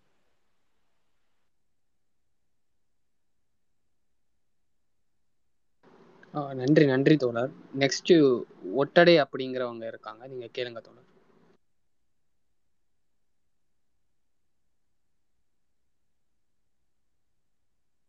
தோழர் கேக்குதா? ஆ கேக்குதா தோழர்? கேக்குது கேக்குது. விஷயம் என்னன்னு கேட்டிங்கன்னா இதை வந்து தமிழக அரசு ஏற்கனவே கூடுதலான ஒரு செய்தியை தான் சொல்ல விரும்புகிறதுல ஏற்கனவே தமிழக அரசு வந்து கொடுத்த இலவச லேப்டாப்பில் இந்த லுனெக்ஸையும் வந்து அதோட ஒரு வெர்ஷனையும் போட்டு பக்கத்துலேயே தான் ரெண்டையும் சேர்த்து தான் கொடுத்தாங்க. ஆனால் அதை எல்லோரும் பார்த்தீங்கன்னா நிறைய பேர் வந்து விண்டோஸை தான் பயன்படுத்தினாங்க. அதை பயன்படுத்தவே இல்லை. அதுக்கு என்ன காரணம்னா அதை அதை பற்றியான புரிதல் வந்து மாணவர்களுக்கு அங்கே கொடுக்கல அப்படிங்கிறது தான் ஒரு பொருள். ரெண்டாவது இன்னொரு விஷயத்தை அதோட சேர்த்துக்கணும். இந்த கட்டற்ற மென்பொருள் வந்து இந்த ஃப்ரீ சாஃப்ட்வேர் அப்படின்னு பார்த்தீங்கன்னா அரசாங்கத்துக்கு நிறைய வந்து லாபத்தை கொடுக்கும். ஒவ்வொரு சாஃப்ட்வேரையும் தனி இவ்வளோ பெரிய கிட்டத்தட்ட நூறு கோடி ரூபா இரநூறு கோடி ரூபான்னு கொடுத்து வாங்க வேண்டி ஒவ்வொரு அலுவலகத்துலையும் பயன்படுத்த வேண்டியதில்லை. இப்போ கேரளாவில் பார்த்தீங்கன்னா இந்த ஓப்பன் சோர்ஸில் பெரிய அளவில் பயன்படுத்துகிறாங்க அதனால் கிட்டத்தட்ட ஒரு எங்கேயோ ஒரு வாட்டி படித்ததாக எனக்கு நினைவு நூறு கோடி ரூபா மிச்சப்படுத்திருக்காங்க. ஆனால் தமிழ்நாட்டில் பார்த்தீங்கன்னா அந்த விண்டோஸ் சாஃப்ட்வேர்லேயே பார்த்தீங்கன்னா வேர்டு எக்ஸல் போன்ற அந்த சாஃப்ட்வேர்லாம் ஒரு குறிப்பிட்ட ஃபீச்சரை கட் பண்ணிவிட்டு ரொம்ப லைட் வெர்ஷனாக தான் கொடுத்தாங்க. ஃப்ரீயாக கொடுக்கறதுனால. அது இந்த தயாநிதி மாறன் வந்து பில்கேட்ஸை கூட்டிகிட்டு வந்து கல கருணாநிதியோட அக்ரிமெண்ட்டு போட்டு ஃபுல்லாகவே ஃப்ரீ சாஃப்ட்வேர் கொடுத்தாலும் கொடுத்துருவாங்க அப்படின்னு சொல்லிட்டு வேகமாக வந்து அவங்க அக்ரிமெண்ட்டு போட்டு அது பல ஃபீச்சரை கட் பண்ணிட்டு கொடுத்தாங்க. அதை நம்ம பார்த்தீங்கன்னா வேற எங்கேயும் பயன்படுத்த முடியாத அளவுக்கு அதுலேயும் வந்து ஒரு அந்த ஒரு கை வச்சுருந்தாங்க மைக்ரோசாஃப்ட் இப்படி பல்வேறு வகையிலையும் பார்த்தீங்கன்னா அது வந்து ஓப்பன் சோர்ஸ் நல்லா நீங்கள் சொன்ன மாதிரி நிறைய இடங்கள வருது. இப்போ நான் வந்து உபுண்டு பயன்படுத்திக்கிட்டு இருக்கேன். அதில் ஆரம்பத்தில் தடுமாற்றங்கள் இருந்தாலும் கூட போக போக போக போக பார்த்தீங்கன்னா நிறைய விஷயங்கள் நம்ம எளிமையாக இருக்குது ரொம்ப ஸ்பீடாக இருக்குது. தேவையில்லாத நிறைய ஆப்ஷன் வந்து இந்த ஓப்பன் சாஃப்ட்வேரில் வச்சுருப்பாங்க. ஒரு வேர்டுலேயே பார்த்தீங்கன்னா நாற்பது சதவீத ஃபீச்சரை தான் நம்ம பயன்படுத்துவோம் மீதி வந்து அப்படியே இருக்கும். அது நம்ம இடத்த அடைச்சிக்கிட்டே இருக்கும். வேலை செய்ய விடாது. ஆனால் ஓப்பன் சோர்ஸில் அப்படி கிடையாது. நம்ம அப்பப்போ வந்து அதை வந்து ஒழுங்குபடுத்திக்கலாம். அவ்வளோதான் தோழர். எனக்கு கூடுதலாக சொல்லணும்னு தோணுச்சு. சொன்னேன். நன்றி. தமிழ்நாடு அரசாங்க லேப்டாப் வந்து அது நம்ம தான் ஆக்சுவலாக தலையிட்டோம். ஃப்ரீ சாஃப்ட்வேர் ஃபவுண்டேஷன் தமிழ்நாடு வந்துட்டு கடந்த ரெண்டாயிரத்தி எட்டு அந்த டைமில் வந்து பார்த்தீங்கன்னா இந்த ஃப்ரீ லேப்டாப் கொடுக்கும்போது ஃபஸ்ட்டு லினக்ஸு விண்டோஸ்னு ரெண்டுமே தான் வச்சுருந்தாங்க. டெண்டரில் கொடுத்துருந்தாங்க. நடுவில் வந்து இவங்க வராங்க. பேர் என்ன? ஹிலாரி கிளின்டன் வந்து தமிழ்நாட்டுக்கு வராங்க. வந்து அன்னைக்கு முதலமைச்சராக வந்து இவங்க இருந்தாங்க ஜெயலலிதா இருந்தாங்க. அவங்கள வந்து சந்தித்து பேசிட்டு போகிறாங்க அதுக்கப்புறம் பார்த்தீங்கன்னா அந்த டெண்டரில் வந்து லினக்ஸ் வந்து நீக்கப்பட்டுருச்சு. இது ஏன் நீக்கப்பட்டுச்சு அப்படிங்கிறத ஒரு பெரிய பேசு பொருளாக மாற்றி நம்ம வந்து எல்காட்டு மினிஸ்டர் அங்கே எல்காட்டுக்கும் மினிஸ்டருக்கும் வந்து நம்ம எஃப்எஸ்எஃப்டிஎன் சார்பாக தான் வந்து ப்ரெஷர் கொடுத்தோம். ப்ரெஷர் கொடுத்து நீங்கள் லினக்ஸை வந்து எடுக்கக்கூடாதுன்னு பேசணும். அவங்க என்ன பண்ணாங்க அப்படின்னு பார்த்தீங்கன்னா லினக்ஸ்னு போடும்போது இந்தியா வந்து நாங்களே ஒரு லினக்ஸ் உருவாக்குறோம் அப்படின்னு ஒரு முயற்சியில் ஈடுபட்டாங்க அப்போ. பாஸ் அப்படின்னு பேர் வச்சாங்க. பாரத் ஆப்ரேட்டிங் சிஸ்டம் சர்வீசஸ் அப்படின்னு பேர் வச்சுட்டு ஒரு லினக்ஸை வந்து நாங்கள் அதை போட்டு தரோம் அப்படின்னு சொல்லிட்டு அதை கொடுத்துட்டாங்க. சிக்கல் என்னென்னா அது ஒரு மாடர்ன் நீங்கள் ஒரு ஒரு விண்டோஸையும் கொடுத்துட்டு பாஸ் மாதிரி ஒரு லினக்ஸையும் கொடுத்துட்டீங்கன்னா பாஸ் வந்து ஒரு மாடர்ன் இன்டர்ஃபேஸே இருக்காது. அது ரொம்ப பழைய சிஸ்டம் மாதிரி இருக்கும் பார்க்குறதுக்கு இப்போ நாங்களே வந்து என்கிட்டயே நிறைய பேர் கேட்டாங்க வந்து என்ன கேட்குறாங்க அப்படின்னா இதில் எப்படி நான் பாஸை தூக்குறது? எனக்கு இந்த லினக்ஸ் வேண்டாம் நான் எப்படி தூக்குறது அப்படின்லாம் கேட்டிருக்காங்க. ஸோ கவர்மெண்ட் கொடுக்கும்போதே என்ன பண்ணுறாங்க அப்படின்னு பார்த்தீங்கன்னா பாஸ் மாதிரி ஒரு என்ன சொல்கிறது ஒரு மாடர்ன் இன்டர்ஃபேஸ் இல்லாத ஒரு ஒரு சிஸ்டம் வந்து இன்ஸ்டால் பண்ணி கொடுத்துருக்குறாங்க.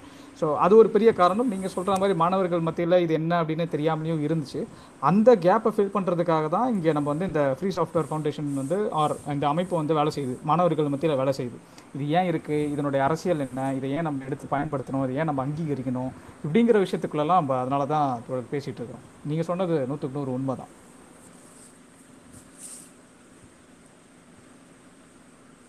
நன்றி நன்றி தோழர். அதுதான் பிரச்சனை தோழர் சொன்னார். அரசாங்கத்தை வந்து நம்ம வந்து அக்கௌண்டபிளா மாத்துறது இந்த இடத்துல அப்படிங்கறத நம்ம இங்கேயும் பொருத்தி பார்க்கலாம். உதாரணத்துக்கு வந்து நம்மளோட சிலபஸ் எடுத்துக்கிட்டீங்க அப்படின்னா விண்டோஸும் ஸ்டார் ஸ்டார் ஆஃபீஸ்ன்ற அந்த ஓப்பன் சோர்ஸ் எப்படி யூஸ் பண்றது அப்படிங்கறதோட அந்த சிலபஸ் முடிஞ்சிருச்சு. லினக்ஸை பத்தியோ லினக்ஸ்னா அது ஒரு ஆப்ரேட்டிங் சிஸ்டம் அப்படின்னு ஒரு நாலு லைன்ல முடிகிற மாதிரி தான் இருக்கே தவிர லினக்ஸுக்கு பின்னாடி இருக்கிற மித்த மற்ற இந்த இந்த ஃப்ரீடம் பற்றின விஷயங்களோ எந்த விஷயத்தையுமே வந்து சிலபஸ்லேயோ இல்லை அவன் அவன் பயன்படுத்த போகிற அந்த லேப்லேயோ எங்கேயுமே அதை ஒரு அறிமுகம் கூட படுத்தாம அவனை நேரடியாக வந்து விண்டோஸ் லேப்டாப்லேயும் வந்து இப்போ பாஸ் லினக்ஸ் மாதிரியான லினக்ஸை போட்டு கொடுத்துட்டு யூஸ் பண்ணுங்க அப்படின்னு சொல்லி விட்டதோடைய விளைவு தான் இது. நம்ம அரசாங்கத்தை அக்கௌண்டபுளாக மாற்றுறதுன்னு மாற்றணும்னு போகும்போது நம்ம சிலபஸை மாற்ற வேண்டியது இருக்கும். சிலபஸில் மாத்துறதன் மூலயமா அவனுக்கு வந்து அதை பற்றின ஒரு அறிமுகத்தை உண்டாக்கி அவனை அதை பயன்பாட்டுக்குள்ளே கொண்டு வரதன் மூலயமா லினக்ஸ்ன்றது வந்து பெருளவுக்கு ஒரு பயன் பயன்பாட்டுக்கு கொண்டு வர முடியும் அப்படிங்கிறது தான். ஆனால் அந்த அக்கௌண்டபிளா மாற்றுறதுக்கு நம்ம வந்து ஒரு பெரிய அமைப்பாக வளர வேண்டியது இருக்குது அந்த அடிப்படையில் தான் வந்து ஃப்ரீ சாஃப்ட்வேர் ஃபவுண்டேஷன் தமிழ்நாடு ஆகட்டும் எஃப்எஸ்ஹெச்எம்பி ஆகட்டும் விழுப்புரம் கிளக் ஆகட்டும் மாதிரியான அமைப்புகள் சேர்ந்து வேலை செஞ்சுக்கிட்டு கேரளா கவர்மெண்ட் எக்ஸாம்பிள் ரொம்ப முக்கியமான எக்ஸாம்பிள் நீங்கள் அதையும் தொட்டு பேசியிருக்கீங்க. அதுவும் நல்ல விஷயம். நாங்கள் சொல்ல மறந்துட்டோம். கேரளாவில் வந்து பார்த்தீங்கன்னா இதுக்கு ஒரு போர்டே உருவாக்கியிருக்காங்க. ஐசி ஃபாஸ் அப்படின்னு பேர் அதுக்கு. ஃபா அதாவது இந்த ஃப்ரீ அண்ட் ஓப்பன் சோர்ஸ் சாஃப்ட்வேரை இன்ஃபேக்ட் நீங்கள் தெரிஞ்சுக்க வேண்டியது என்ன அப்படின்னா நம்ம இந்திய அரசாங்கத்துக்கே ஒரு கொள்கை இருக்குது ஐடி பாலிசி இருக்குது தகவல் தொழில்நுட்ப கொள்கையில் என்ன சொல்கிறாங்க அப்படின்னா ரெண்டாயிரத்தி பதிமூணில் போட்டது அந்த கொள்கையின்படி அனைத்து அரசாங்க அலுவலகங்கள் பள்ளி நிறுவனங்கள் எஜுகேஷன் இன்ஸ்டியூஷன்ஸ் எல்லா இடத்துலையுமே வந்து கட்டற்ற மென்பொருள் மாற்றுகள் எங்கெங்கெல்லாம் இருக்கோ அதெல்லாம் பயன்படுத்தணும் அப்படின்னு நம்ம பாலிசி கவர்மெண்ட் பாலிசியே இருக்குது ஆனால் நடைமுறையில் அதை எங்கேயுமே பின்பற்றுறது இல்லை அப்படிங்கிறது தான் நடைமுறை சிக்கலாக இருக்குது இன்ஃபேக்ட் வந்து தமிழ்நாட்டில் வந்து பார்த்தீங்கன்னா அதுக்கு பொறுப்பாக இருந்த ஒரு நபர் வந்து நம்ம அமைப்போட தொடர்பில் இருந்தார். அவர் வந்து நம்மக்கிட்டேயே உதவி கேட்குறாரு என்னென்னா உங்களை மாதிரி அமைப்புகள் தான் வந்து இந்த கேப்பை ஃபில் பண்ணணும். எங்களால் எந்த எந்த அளவுக்கு புஷ் பண்ண முடிஞ்சாலும் இதுதான் எங்களால் செய்ய முடியுது அப்படிங்கிறதெல்லாம் அவங்களுடைய லிமிடேஷனாகவும் திரும்ப வந்து வைக்கிறாங்க. ஆனால் இதுவே இது உண்மையாக சீரியஸாக எடுத்துக்கிற ஒரு அரசாங்கமாக கேரளா அரசாங்கத்தை பார்க்குறோம் இடதுசாரி அரசாங்கத்தை பார்க்குறோம். அவங்க வந்து இதுக்கான போர்டு உருவாக்குறாங்க. இதை பள்ளி பள்ளிகளில் வந்து சிலபஸில் சேர்க்குறாங்க. அவங்க எங்கெங்கெல்லாம் நீங்கள் சொல்கிற மாதிரி இப்போ ஒரு பர்சனல் எக்ஸாம்பிள் நான் இருக்குது. ஆ ஆமாம் எயித்துலேருந்து இருக்குது ஒரு பர்சனல் எக்ஸாம்பிள் நான் சொல்லணும்னா இப்போ நான் வந்து பாண்டிச்சேரி பல்கலைக்கழகத்தில் மத்திய பல்கலைக்கழகத்தில் படித்தேன் அங்கே வந்து ஒரு கட்டத்தில் வந்து பார்த்திங்கன்னா மாணவர் போராட்டம் நடந்துகிட்டு இருக்குது என்ன போராட்டம் நடந்துகிட்டு இருக்குதுன்னா அடிப்படை வசதிகள் வந்து சரியாக இல்லை. அதாவது எங்களுக்கு ஹாஸ்டலில் வந்து தேவையான படுக்கை வசதிகள் இல்லை. அதுக்கப்புறம் ப்ரா ப்ராப்பரான வைஃபை இது இல்லை. சைக்கிள் இல்லை அந்த மாதிரி அடிப்படை வசதிகள் கோரி நிறைய போராட்டம் நடந்துகிட்ருக்கு இருக்கு நான் அதே நேரத்தில் இந்த ஃப்ரீ சாஃப்ட்வேர் பாலிடிக்ஸை புரிஞ்சுக்கிட்டேன். நான் என்ன பார்க்குறேன்னா பாண்டிச்சேரி யூனிவர்சிட்டியினுடைய வெப்சைட்டில் போய் பார்க்கும்போது யூனிவர்சிட்டி வந்து ஒரு சர்க்குலர் போடுறாங்க. என்ன சர்க்குலர்னா ஒரு நோட்டிஃபிகேஷன் போடுறாங்க. இந்த மாதிரி இவ்வளோ கோடியை வந்து நாங்கள் வந்து இந்த இந்த சாஃப்ட்வேர்லாம் வாங்குறதுக்கு லைசன்ஸ் வாங்குறதுக்கு செலவு பண்ணியிருக்கோம் அப்படின்னு ஒரு நோட்டிஃபிகேஷன் வருது. நீங்கள் யோசிச்சு பாருங்கள் மாணவர்களுடைய அந்த போராட்டமும் இதுவும் இணைகிற ஒரு புள்ளி இருக்கீங்க இங்கே. இந்த இந்த இதை நீங்கள் இவ்வளோ கோடி கொடுத்து இந்த லைசன்ஸை வாங்கி இந்த சாஃப்ட்வேரை தான் நீங்கள் பயன்படுத்தணும்னு எந்த கட்டாயமே கிடையாது. ஆனால் அதுக்குள்ளே ஒரு லாபி நடந்துக்கிட்டே இருக்குது. அந்த காசை அடிப்படை வசதிகளை பூர்த்தி செய்யறதுக்கு அந்த கல்லூரி சாரி அந்த பல்கலைக்கழகம் பயன்படுத்தியிருக்கலாம். ஸோ இந்த மாதிரி நீங்கள் சொன்ன மாதிரி கேரளா அரசாங்கம் அதே மாதிரி எங்கெங்கெல்லாம் அவங்களும் காஸ்ட் சேவ் பண்ணுறாங்க அப்படிங்கிறது எங்கெங்கெல்லாம் காஸ்ட் சேவ் பண்ணுறாங்க அப்படிங்கிறது ஒரு நல்ல உதாரணம். ஐசி ஃபாஸ் அப்படின்னு தேடுங்க உங்களுக்கு வரும். International conference on free and open source software அப்படின்னு சொல்லிட்டு நீங்கள் தேடுங்க. கேரளா அரசாங்கம் என்ன பண்ணுதுன்னு நீங்கள் புரிஞ்சுக்கலாம்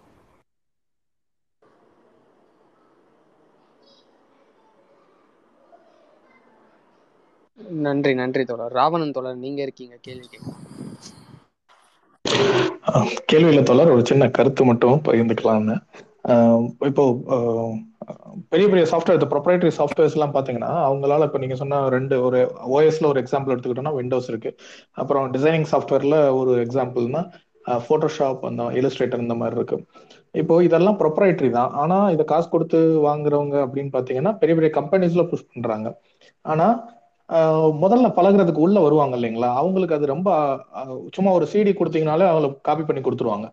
ஒரு பைரேட்டட் கீ போட்டோ ஏதோ ஒன்று இதை அவங்களால கண்ட்ரோல் பண்ண முடியுமானா முடியும். ஆனா அவங்க அதை பண்ண மாட்டாங்க. ஏன்னா இந்த இந்த இந்த யூஸ் பண்றவங்களோட தேவை அதிகமா இருக்கும்போது தான் அதை அவங்க போய் ஒரு இடத்துல வேலைக்கு சேரும் பொழுது அந்த சாஃப்ட்வேர் அவங்க வாங்கணும்னு சொல்லி ஒரு ஒரு புஷ் பண்ற மாதிரி இருக்கும். ஏன்னா இது தெரிஞ்சவங்க நிறைய பேர் இருக்காங்க. இப்ப நீங்க சொன்ன அதே தான். லினக்ஸ் நம்ம வந்து புஷ் பண்ணாம ஏன் எல்லாரும் விண்டோஸ் யூஸ் பண்றாங்கன்னா ஏற்கனவே யூஸ் பண்ணி பழகிட்டாங்க எல்லாரும்.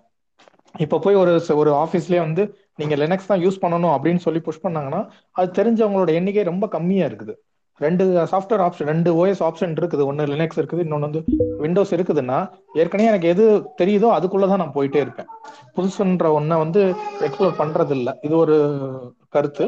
இன்னொன்று என்னன்னு கேட்டிங்கன்னா இந்த ஃப்ரீ சாஃப்ட்வேர் எல்லாத்துலேயுமே வந்து ஃபீச்சர்ஸ் வந்து அப்படியே இருக்குது. இப்போ நீங்கள் ஓப்பன் ஆஃபீஸையோ அல்லது விண்டோஸோட ஆஃபீஸையோ எடுத்து பார்த்தீங்கன்னா அதில் பண்ணக்கூடிய அனைத்து வேலைகளும் இதுலேயும் பண்ணிடலாம் ஆனா எங்க சிக்கல் வருதுன்னு கேட்டீங்கன்னா இந்த யூசர் எக்ஸ்பீரியன்ஸ்ல தான் சிக்கல் வருது. இப்போ இதுல நம்ம ஒரு இதை பார்த்து பழகிருப்போம் அதே அந்த இதுல வருதா? அப்படி- இந்த ஓப்பன் ஆஃபீஸ்லயோ இல்ல மற்ற சாஃப்ட்வேர்ஸ்லயோ வருதான்னு பாத்தீங்கன்னா இல்ல. ஸோ என்னோட அனுமானம் என்னவா இருக்கு அப்படின்னா இந்த ஃபீட்பேக்கை வந்து இந்த ஓப்பன் சோர்ஸ் கம்யூனிட்டிக்கு கொண்டு போறதுக்கு ஆள் இல்லையா? எதனால அந்த சாஃப்ட்வேர்ஸ் வந்து இன்னும் நல்லா ஒரு பாலிஷ்டு ப்ராடக்டா கொண்டு போக முடியல? ஏன்னா எல்லா ரிசோர்ஸுமே இருக்காங்க. டிசைனர்ஸ்ல இருந்து கோடர்ஸ்ல இருந்து எல்லாருமே அவைலபிளா இருக்காங்க. கம்யூனிட்டியில அவ்வளவு பெரிய ஒரு சாஃப்ட்வேரை பில்ட் பண்றவங்க. ஏன் யூஎக்ஸ்ல மட்டும் கொஞ்சம் கம்மியாவே இருக்காங்கன்ற மாதிரி எனக்கு ஒரு கேள்வி இருக்கு தோழர். ஓகே கரெக்டு தான். இந்த கேள்வி நம்ம நிறைய வாட்டி பார்த்துருக்கோம். கம்யூனிட்டியில் எல்லாருமே இருக்காங்க அப்படிங்கிறது இல்லை தோழர். சிக்கல் என்னென்னா சாஃப்ட்வேர் அப்படின்னு பேச ஆரம்பிச்சிட்டாலே இது வந்து ப்ரோக்ராமர்ஸ் மட்டும் தான் டெவலப்பர்ஸ் மட்டும் தான் அப்படின்னு ஒரு கட்டத்தில் இருந்துச்சு. அதுக்கப்புறம் தான் இப்போ நீங்கள் சொல்கிற மாதிரி யூசபிலிட்டி பர்ஸ்பெக்டிவ்ல இதெல்லாம் கேள்விகள் வர ஆரம்பிச்சது. இது ஏன் யூஸபிளாக இல்லை அப்படிங்கிற கேள்வி வந்துச்சு. அதே மாதிரி இதை எப்படி பயன்படுத்துறதுன்னு எனக்கு வந்து டாக்குமெண்ட்டே இல்லையே அப்படிங்கிற மாதிரி மேனுவல் இல்லை அப்படிங்கிறதுலாம் ஸோ அப்போ டாக்குமெண்டேஷனு அப்புறம் இந்த யூசர் எக்ஸ்பீரியன்ஸை வந்து ஃபோக்கஸ் பண்ணணும். இது எல்லாமே வந்து இன்றைக்கி வந்து கருத்தில் எடுத்துக்கிறாங்க. அப்படி எடுத்துக்கிட்டு தான் இப்போ நம்ம என்ன எதிர்பார்க்குறோன்னா இங்கே வந்து ஃப்ரீ சாஃப்ட்வேர்னு நம்ம பேசும்போது வாங்க பங்களிக்கலாம் அப்படின்னு கூப்பிடும்போது நீங்கள் கம்ப்யூட்டர் ப்ரோக்ராமராக தான் இருக்கணும்னு அவசியம் இல்லை. உங்களுக்கு கோடிங் தெரிஞ்சு தான் இருக்கணும்னு அவசியம் இல்லை. நீங்கள் நல்லா வரைவீங்க ஒரு விஷயத்தை டிசைன் பண்ணுவீங்க அப்படின்னா தாராளமாக வரலாம். நீங்கள் வந்து யூசர் எக்ஸ்பீரியன்ஸில் நல்லா இல்லைன்னா அவங்களும் வரலாம்.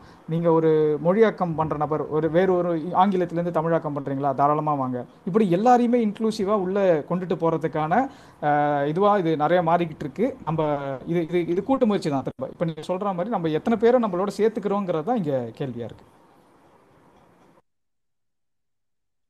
நன்றி தோழர். நன்றி நன்றி. ஹலோ. ஒரு நிமிஷம் தோழர். ஒரு நிமிஷம். நான் தீர்க்கதரிசி அவங்க இருக்காங்க. அவங்க கேள்வி கேட்டதுமே நீங்க தோழர் கேக்குதா? தோழர்? கேக்குது தோழர் கேக்குது. பேசுங்க. தோழர் எனக்கு வந்து சில கேள்விகள் இருக்கு. என்னன்னா நேத்து வந்து நான் யூடியூப்ல வந்து ஸ்டாலினை பத்தி பார்த்துன்னு வந்தேன். அதுல வந்து ஃபுல்லுமே அங்க யூடியூப்ல எல்லா வீடியோமே அவர் சர்வாதிகாரின்னு தான் கட்டமைப்பு கட்டமைக்குது. அது ஒண்ணு. அப்புறம் நம்ம அது வந்து இப்ப நான் வந்து புதுசா நான் கம்யூனிஸ்ட் மார்க்சிசம். கத்துக்கணும்னு ஆசைப்படுறேன். தோழர் இந்த தலைப்புல உங்களுக்கு ஏதாவது கேள்வி இருந்தா கேட்கலாம். அது தவிர வேற கேள்வி இருந்தா வந்து இன்னொரு ஸ்பேஸ்ல பாத்துக்கலாம் தோழர். அப்படியா தோழர்? சரி தோழர். இன்னும் இது பாத்துக்கலாம் ஹலோ? நன்றி நன்றி தோழர். நன்றி நன்றி தோழர். கேளுங்க நீங்க கேளுங்க. ஆக்சுவலாக இந்த உபுண்டு பற்றி எல்லாரும் பேசிட்டு இருக்காங்க. உபுண்டுல வந்து லான்ச்பேட் டாட் நெட் அப்படின்னு சொல்லி ஒரு சைட் இருக்குது. ஸோ அவங்க தான் இந்த உபுண்டோட டெவலப்மெண்ட் எல்லாத்தையும் நீங்கள் பார்க்குறாங்க நீங்கள் அதில் வந்து யாராவது நமக்கு தமிழ் தெரிஞ்சவங்க இல்லை நீங்கள் ஏதாவது பக் எது கண்டுபிடிக்கிறீங்கன்னா நீங்கள் அதில் நீங்கள் ரிப்போர்ட் பண்ணீங்கன்னா அதில் வந்து நீங்கள் வந்து ஒரு டிக்கெட் மாதிரி ஒரு ஐடி இன்ஃப்ராஸ்ட்ரக்சர் மாதிரியே இருக்கும். நீங்கள் நீங்க அதுல நீங்க எல்லாம் இது பண்ணிக்கலாம். நான் கூட அதுல வந்து உபுண்டு பேப்பர் கட்னு சொல்லிட்டு நாங்க ஒரு மிந்தி ஒரு ப்ராஜெக்ட் நடந்துட்டு இருந்துச்சு. ஹண்ட்ரட் பேப்பர் கட்ஸ்னு சொல்லிட்டு ஒரு ப்ராஜெக்ட்ல இருந்துச்சு. நாங்க அதுல எல்லாம் இன்வால்வ் ஆயிருக்கிறோம். இதே மாதிரி நம்ம வெறும் அந்த சாஃப்ட்வேர் யூஸ் பண்றது மட்டும் இல்லாம அந்த மாதிரியான டெவலப்மெண்ட் சப்போர்ட்லயும் போனீங்கன்னா அதோடைய குவாலிட்டி வந்து இன்னும் கூட செய்யும். அடுத்தது வந்து இப்போ வந்து யூஎக்ஸ் யூஎக்ஸ் வந்து சரியா இல்லை அப்படின்னு சொல்லி சொல்லிட்டு இருந்தாங்க நீங்க இப்போ வேணா நீங்க அந்த ஃபெடரோ தேர்ட்டி ஃபோர் அப்படின்னு சொல்லிட்டு ஒரு வெர்ஷன் ரிலீஸ் ஆயிருக்குது. ஸோ அது பாத்தீங்கன்னா ஜீரோ ஃபார்ட்டியோட வருது. ரொம்ப இந்த இன்டர்ஃபேஸ் வந்து ரொம்ப அழகாவும் இருக்கும். உங்களுக்கு இந்த யூஸ் பண்றதுக்கும் ரொம்ப நல்லாவே இருக்கும். அந்த பழைய மாதிரி நீங்க கமெண்ட் பேட் எதுவுமே இல்லாம ரொம்பவே நல்லாவே இருக்குது. இந்த Fedora thirty four thirty try பண்ணி பாருங்க. உண்மையில ரொம்ப நல்லா இருக்கும். அடுத்து நிறைய பேர் சொல்றாங்க விண்டோஸ் வந்து ரொம்ப யூஸ் பண்ணுறதுக்கு ஈஸியா இருக்குது. பட் லினக்ஸ்ல எந்த அளவுக்கு ஈஸியா இல்லை அந்த மாதிரி இதெல்லாம் சொல்றாங்க. அது உண்மைதான். ஏன்னா நம்ம லினக்ஸ் வந்து எதுல அடி வாங்குதுன்னு நினைக்கிங்கன்னா லினக்ஸை வந்து நீங்க வந்து இன்டர்நெட் இல்லாம யூஸ் பண்ண முடியாது. ரொம்ப ரொம்ப கஷ்டம். நீங்க விண்டோஸ் வந்து நீங்க வந்து நீங்க அதுல வந்து நீங்க வந்து இன்டர்நெட் கனெக்ஷன் இல்லைனாலும் நீங்க வந்து ஒரே ஒரே ஒரு குறுக்கீடு தோழர் ரொம்ப டெக்னிக்கலா போக வேணாம். எனக்கு கேட்குற மக்கள் எல்லாருமே வந்து சாதாரண மக்களாகவும் இருக்காங்க டெக்னிக்கலாகவும் சேர்ந்து இருக்காங்க.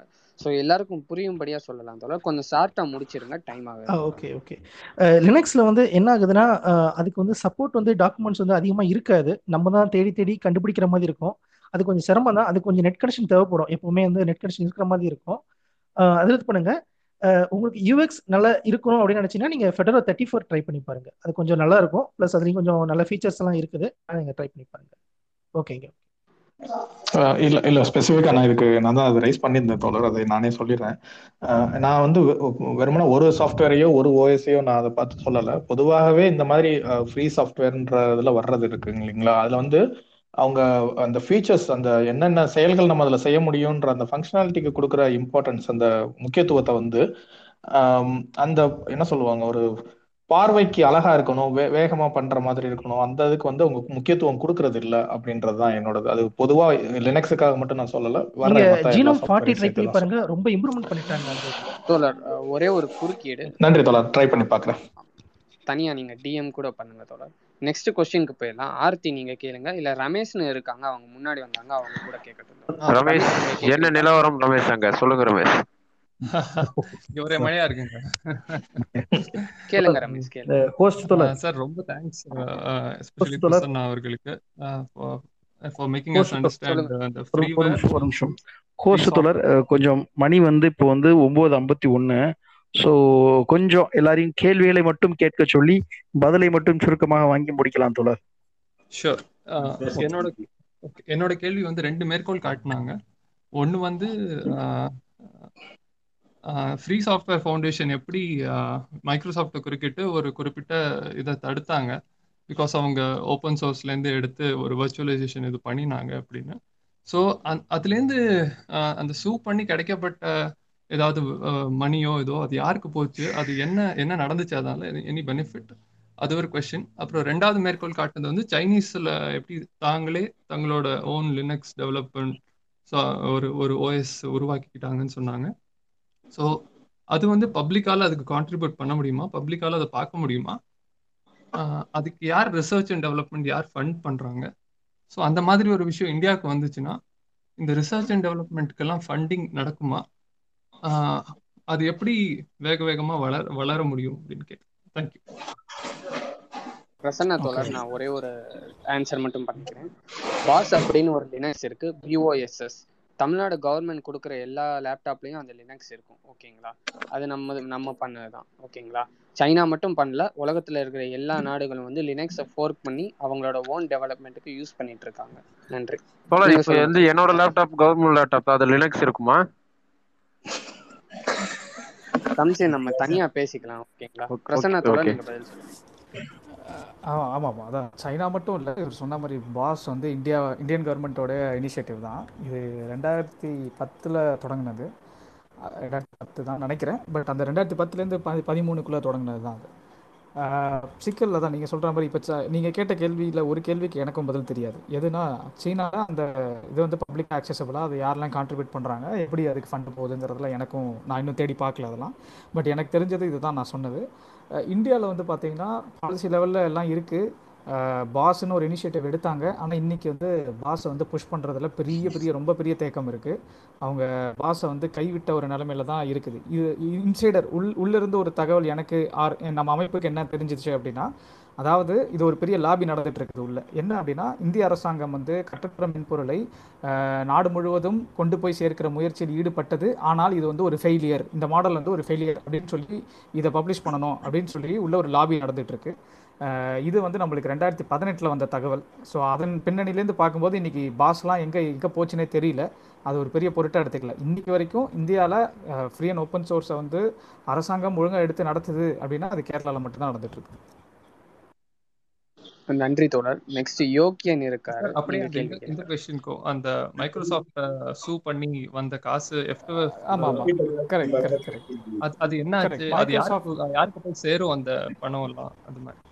ஃபைன் ஸோ இப்போ லினக்ஸ் எடுத்துக்கிறீங்க அப்படின்னா லினக்ஸுக்கு பின்னாடி வந்து ஒரு நான் ப்ராஃபிட் ஃபவுண்டேஷன் வந்து உருவாக்கியிருக்காங்க. இந்த லினக்ஸ் ஃபவுண்டேஷன் அப்படின்னு பேர் இருக்கு.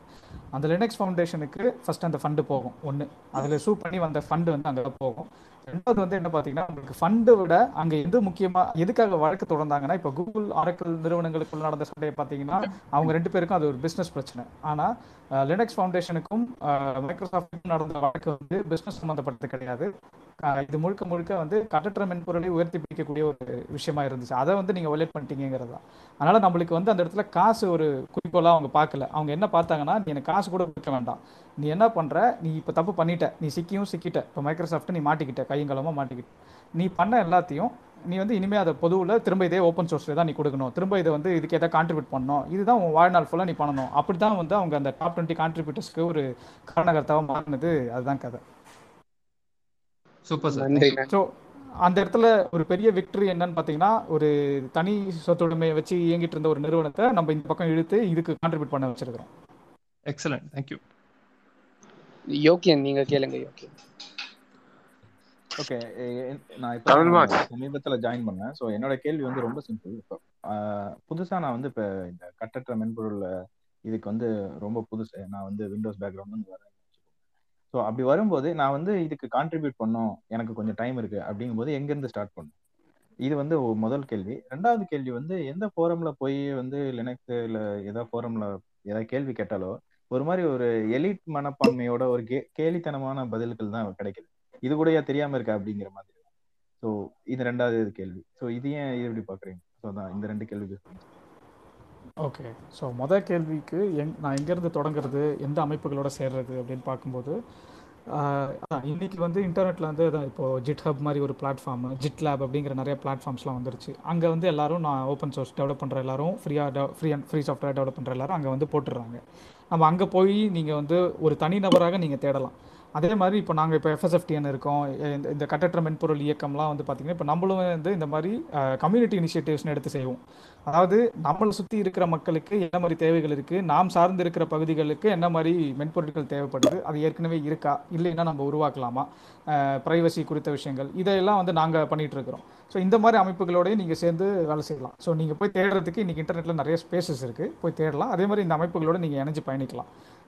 ஒன்று ரெண்டாவது கேள்வி என்ன? நான் மறந்துட்டேன். சாரி அது யாராவது சொல்றீங்களா? ரெண்டாவது கேள்வி கேட்டாரு. ரெண்டாவது கேள்வி என்னன்னா வந்து இப்ப இன்டர்நெட்ல வந்து ஓபன் சோர்ஸ் ஃபோரம்ஸ்ல வந்து ஏதாச்சும் சிம்பிளா கேள்வி கேட்டா elite mentality right right right புரிஞ்சிருச்சு புரிஞ்சுச்சு. ஆமாம் ஆமாம் அது நீங்கள் சொல்கிறது வந்து கரெக்ட் தான். அது ஒரு என்ன சொல்கிறது ஐஆர்சிலாம் நீங்கள் ஐஆர்சின்னு சொல்லிட்டு ஒரு ஃபோரம்லாம் இருக்கும். அங்கெல்லாம் போய் பேசுனீங்கன்னா அப்படி தான் அவங்களாம் வந்து பார்த்தீங்கன்னா நான் எனக்கு இதுக்கெல்லாம் பதில் சொல்கிறதுக்கே நேரம் இல்லை அப்படிங்கிற ஒரு மைண்ட் செட்டில் தான் இருப்பாங்க. கரெக்டு தான். நீங்கள் சொல்கிறது அது அந்த அந்த பிரச்சனை அது ஒரு பிரச்சனையாகவே வந்து இந்த மாதிரி ஓப்பன் சோர்ஸ் ஃப்ரீ சாஃப்ட்வேர் கம்யூனிட்டியில் பேசப்பட்டு இன்றைக்கி வந்து நிறைய கம்யூனிட்டிஸ் வந்து அப்படி இருக்கக்கூடாதுங்கிறத தான் அவங்க கோட் ஆஃப் கண்டக்டில் எழுதுறாங்க. அப்படி நம்ம நடந்துக்கூடாதுங்கிறத தான் பேசுகிறாங்க அதெல்லாம் திருத்தப்பட வேண்டிய விஷயங்கள். அந்த எலிட்டிஸ்ட் குரூப் எங்கேருந்து அந்த மாதிரி ஒரு பதில் வருதுன்னு பார்த்தீங்கன்னா அதெல்லாம் வெஸ்ட்டில் இருக்கிற அந்த ஒயிட் மேல் ப்ரிவிலேஜ்டு செக்ஷன்லேருந்து வருது. அதை நம்ம ஏற்கனவே பேசியிருக்கிறோம். எப்போ வந்து என்ன சொல்கிறது சமூகத்திலிருந்து அனைத்து தரப்பு மக்களும் இதற்குள் வருகிறார்களோ அப்போதுதான் அந்த எலிட்டிஸ்ட் மென்டாலிட்டி உடையும். அது வரைக்கும் இது நாங்கள் தான் பண்ணுறோம் இது நாங்கள் தான் பெரிய ஆளு இதுவே உங்களுக்கு தெரியாதா? அப்படிங்கிற ஒரு மேலாதிக்க சிந்தனையோட தான் இருக்கிறாங்க. அதை நம்ம உள்ளே போய் தான் கேள்வி கேட்க வேண்டியது இருக்குது உள்ளே இருந்து தான் அதை உடைக்க வேண்டியது இருக்குது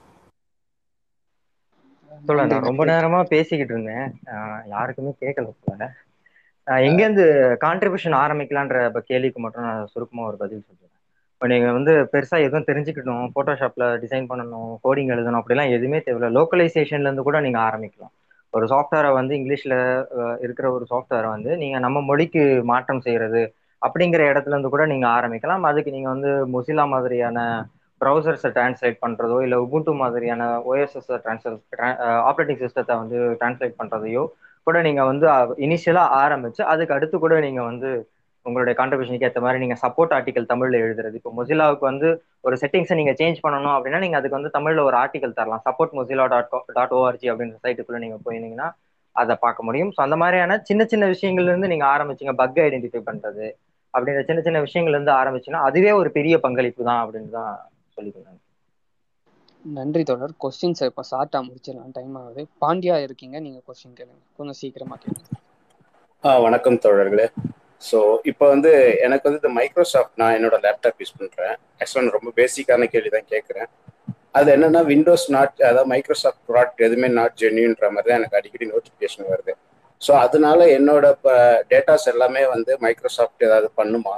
இல்லைன்னா எனக்கு இதுக்கு ஆல்டர்னேட்டிவா ஏதாவது ப்ரௌசர்ஸ் இல்லைன்னா ஏதாவது ஆப்ரேட்டிங் சிஸ்டம் எங்க ஃப்ரீயா எடுக்க முடியுமா? அந்த மாதிரிலாம் நான் எங்க பாக்குறது?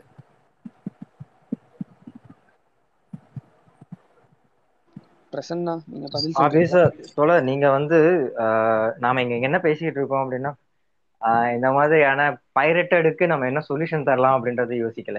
ஏன் பைரட்டடே இருக்கக்கூடாது சாரி காப்பிரைட்டே இருக்கக்கூடாது. காப்பிரைட் சாஃப்ட்வேருக்கு ஆல்டர்னேட்னு தான் நம்ம பேசிக்கிட்டு இருக்கோம். என்ன அப்படின்னா லிப்ரே ஆஃபீஸ் மாதிரியான நீங்க மைக்ரோசாஃப்ட் ஆஃபீஸுக்கு அப்படியே ஒரு பக்கா ஆல்டர்னேட் உங்களால எல்லா ஃபீச்சர்ஸையும் அதில் அனுபவிக்க முடியும் அப்படின்னா நீங்க வந்து லிப்ரே ஆஃபீஸ் வந்து ட்ரை பண்ணி பார்க்கலாம்.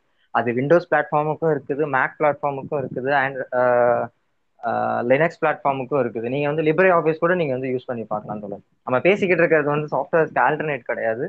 இந்த இந்த என்டையர் கல்ச்சருக்கான ஆல்டர்னேட் அந்த இடத்துல நம்ம வந்து நம்மளோட விவாதத்தை நடத்தலாம் நன்றி தோழர். நன்றி. நெக்ஸ்ட் கணேஷ் கொஞ்சம் ஷார்ட்டாக கொஸ்டின் கேளுங்க.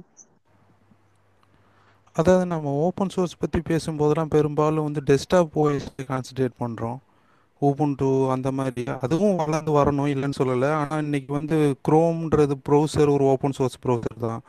ஆண்ட்ராய்டு கூட ஒரு ஓப்பன் சோர்ஸ் ப்ராஜெக்ட் தான். ஈவன் டெஸ்க்டாப் யூஸரோட ஆண்ட்ராய்டோட ரீச் தான் அதிகமாக இருக்கும். ஸோ யாராவது கான்ட்ரிபியூட் பண்ணணும் இல்லை ஓப்பன் சோர்ஸ் பற்றி எக்ஸ்ப்ளோர் பண்ணணும்னா அவங்க ப்ரௌசர் கோடை பற்றியோ இல்லை ஆண்ட்ராய்டை பற்றி கூட எக்ஸ்ப்ளோர் வரலாம் அப்படின்றது என்னோட அபிப்பிராயம். தோழர் மன்னிக்கணும். நம்ம வந்து ஓப்பன் சோர்ஸை பத்தி பேசல தோழர். ஓப்பன் சோர்ஸை பத்தி நம்ம தனி அது தனி டாபிக் நம்ம பேசிட்டு இருக்கிறது ஃப்ரீ சாஃப்ட்வேர் கட்டற்ற மென்பொருள். மென்பொருள்கள் மீதான கட்டுப்பாடுகள் ஏதும் இல்லாத ஒரு த ஒரு அமைப்பை பத்தி நம்ம பேசிக்கிட்டு இருக்கோம். நன்றி. கலில் ஷார்ட்டா முடிச்சிடலாம். நெக்ஸ்ட் தேர்ட்டி த்ரீ நீங்க கொஸ்டின் கேளுங்க. இல்ல நான் கேள்வி எல்லாம் கேட்க வரல. உங்க எல்லாருக்கும் ஒண்ணு தான் சொல்றேன்.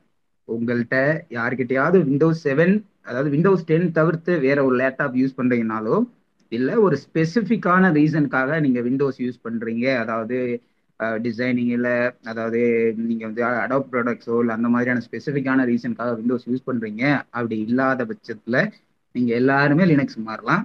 இவங்க நீங்க நீங்க கேட்குற மாதிரி அவ்வளோ கஷ்டம்லாம் இல்லை. பிகினர் அப்படின்னா லினக்ஸ் மின்ட் அப்படிங்கிற ஒரு லினக்ஸ் ஆப்ரேட்டிங் சிஸ்டம்ல சின்ன மோன் அப்படின்னு ஒரு டெஸ்க் டெஸ்க்டாப் என்வாயன்மெண்ட் சொல்லுவாங்க. சின்ன மோன் அப்படிங்கிற ஒரு வெர்ஷன் இருக்கு. அதாவது மொத்தமா கூகுளில் நீங்கள் லினக்ஸ் மின்ட் சின்ன மோன் அப்படின்னு சர்ச் பண்ணீங்க அப்படின்னா உங்களுக்கு அந்த ஐஎஸ்ஓ கிடைக்கும். உங்க டேட்டாவை பேக்கப் பண்ணிட்டு நீங்க இதை இன்ஸ்டால் பண்ணி யூஸ் யூஸ் பண்ணுங்க. என்னால் நிறைய நேரம் பேச முடியல. லினக்ஸ் விதவா உங்களுக்கு ஏதாவது சந்தேகம் வந்துச்சுன்னா இந்த எட்டு அயோக்கியன்னு ஒன்று இருக்குல்ல அவர்கிட்ட கேளுங்க. இல்லைன்னா எங்ககிட்ட கேளுங்க. எந்த டைமா இருந்தாலும் மேக்ஸிமம் முடிச்சுதான் இருப்போம். பதில் சொல்றோம். அடுத்தது லினக்ஸ் அவ்வளோ கஷ்டம்லாம் இல்லை. லினக்ஸ் ரொம்ப ஈஸி ட்ரை பண்ணி பாருங்க. இட்ஸ் வேர்ல்ட் நீங்க ஒரு ட்ரை பண்றீங்க அப்படின்னா அந்த ட்ரை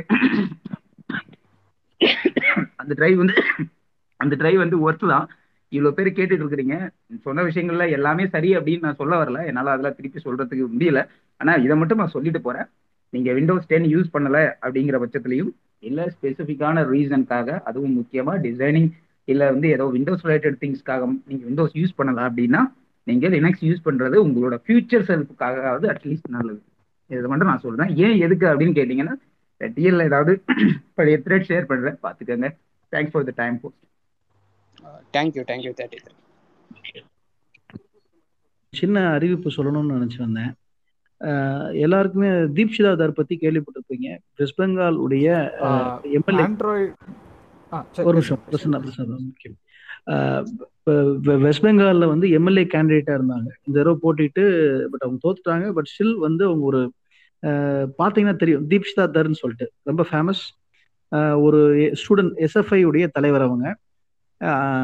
நல்ல பேச்சாளர். இந்தியா முழுவதும் அறிமுகமான ஒரு முகம் ஒரு பிரபலம்.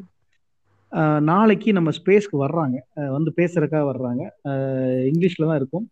பட் நம்மளுக்கு புரியுற மாதிரி இங்கிலீஷ்ல இருக்கும். ஸோ அனைவரும் வாங்க. மேற்கு வங்கம் பற்றியான நமக்கு எதுவும் தெரியாது பெரும்பாலும். ஸோ மேற்கு வங்கத்தை நேரடியாக மேற்கு வங்கத்தில் இருந்து வந்து சொன்னாங்கன்னா என்ன நடக்குது மேற்கு வங்கத்தில்? அப்படின்றத நம்ம புரிஞ்சுக்கிறதுக்கு ஏதுவாக இருக்கும். அதான் தொடர் ஏன்னா மேற்கு வங்கம்ன்றது ஒரு முப்பத்தைந்து வருடங்கள் கம்யூனிஸ்ட் ஆட்சி இருந்த கம்யூனிஸ்ட் கட்சி ஆட்சியில் இருந்த ஒரு இடம். தொடர்ந்து முப்பத்தஞ்சு வருஷம். வேற எந்த கட்சியுமே இல்லாத இடம். முப்பத்தஞ்சு வருஷம் ஒரு கட்சி வந்து நம்ம ஊர்ல தெரியும். ஒரு அஞ்சு வருஷம் முடிஞ்சாலே அடுத்த ஆன்டி இன்கும்பன்சி ஃபேக்டரும்பாங்க ரெண்டு கவர்மெண்ட் சேர்ந்தடியா வந்தாலே பெரிய விஷயம். ஆனா இங்க முப்பத்தஞ்சு வருஷம் முப்பத்தஞ்சு வருஷம் ஆன்டி இன்குமென்சி இல்லாமன்னா ஒரு கவர்மெண்ட் எப்படி ரன் ஆயிருக்கணும்? அந்த இதை உட அது அந்த முப்ப அது அவ்வளவு பெரிய நம்பிக்கை எப்படி உடைஞ்சதுன்றது ரெண்டாவது கதை. அதுக்கு முன்னாடி ஒரு ஏழு தடவை தொடர்ந்து ஒரே கட்சிக்கு வாக்களிக்க வாக்களிக்கிற மாதிரியான மனநிலையில் மக்கள் எப்படி வந்தார்கள்? அ- அப்படியா என்ன சாதனை அங்கே அவர்கள் செய்தார்கள்? இதெல்லாம் புரியணும் நம்ம. ஸோ வெஸ்ட் பெங்கால் பற்றி நமக்கான பார்வை என்பது பொதுவாக நம்ம சமூக வலைதளங்கள்ல நம்ம ட்விட்டர்ல பார்க்குறப்ப தெரியுது. அது ஒரு முழுமையான பார்வையா இல்லைன்றது என்னுடைய நான் அப்சர்வ் பண்றேன். ஸோ அதை பற்றி தெரிந்து கொள்வதற்கு நாளை இரவு எட்டு மணி ஸ்பேசஸ் வாங்க அவங்க பேசுவாங்க. கண்டிப்பாக வாங்க. நாளை இரவு அவங்க வர்றாங்க. பட் தினமும் இரவு எட்டு மணிக்கு ஏதோ ஒரு தலைப்பில் மார்க்சியத்தின் அடிப்படைகளையோ இல்லை மார்க்சிய பார்வையில் இந்த சமூகத்தையோ பார்ப்பதற்கான விஷயங்களை நாம் விவாதிப்போம். பெரும்பாலும் இந்த எட்டு மணி ஸ்பேசஸ்ல வர்றவங்களுக்கு யாரெல்லாம் ஸ்பீக்கர் கேட்குறாங்களோ எல்லாருக்கும் ஸ்பீக்கர் கொடுக்குறோம். அவங்கள பேச சொல்றோம். அவங்களுடைய கருத்துக்களை பதிய வைக்கிறோம். அதே மாதிரி கேள்விகள் இருந்தால் அவங்களுக்கு தீர்வுகளை கொடுக்குறோம் பதில்களை சொல்றோம். ஆஹ் இதெல்லாம் நம்ம பண்றோம் தோல ஸோ எட்டு மணி ஸ்பேசஸ்க்கு ரெகுலராக வாங்க. மார்க்சியம் என்பது வந்து ஏதோ கம்யூனிஸ்டுகளுக்கு மட்டுமே சொந்தமான ஒரு விஷயம் கிடையாது. அது வந்து ஒரு அறிவியல். இந்த சமூகம் எப்படி செயல்படுகிறது? மனித இனம் எப்படி செயல்படுகிறது? அப்படின்றத பத்தியான அறிவியல். ஸோ அதை தெரிந்து கொள்வதற்கு அது வந்து கம்யூனிஸ்டுகள் மட்டும் இல்ல ஒரு நாம் தமிழர் கட்சிக்காரரும் தெரிந்திருக்க வேண்டும் திராவிட முன்னேற்ற கழகத்திற்கு கட்சிக்காரரும் தெரிந்திருக்க வேண்டும் இல்ல வேற ஏதோ ஒரு கட்சியில இருக்கீங்கன்னா கூட நீங்க எல்லாருமே தெரிஞ்சுக்க வேண்டிய அடிப்படை அறிவியல் அது.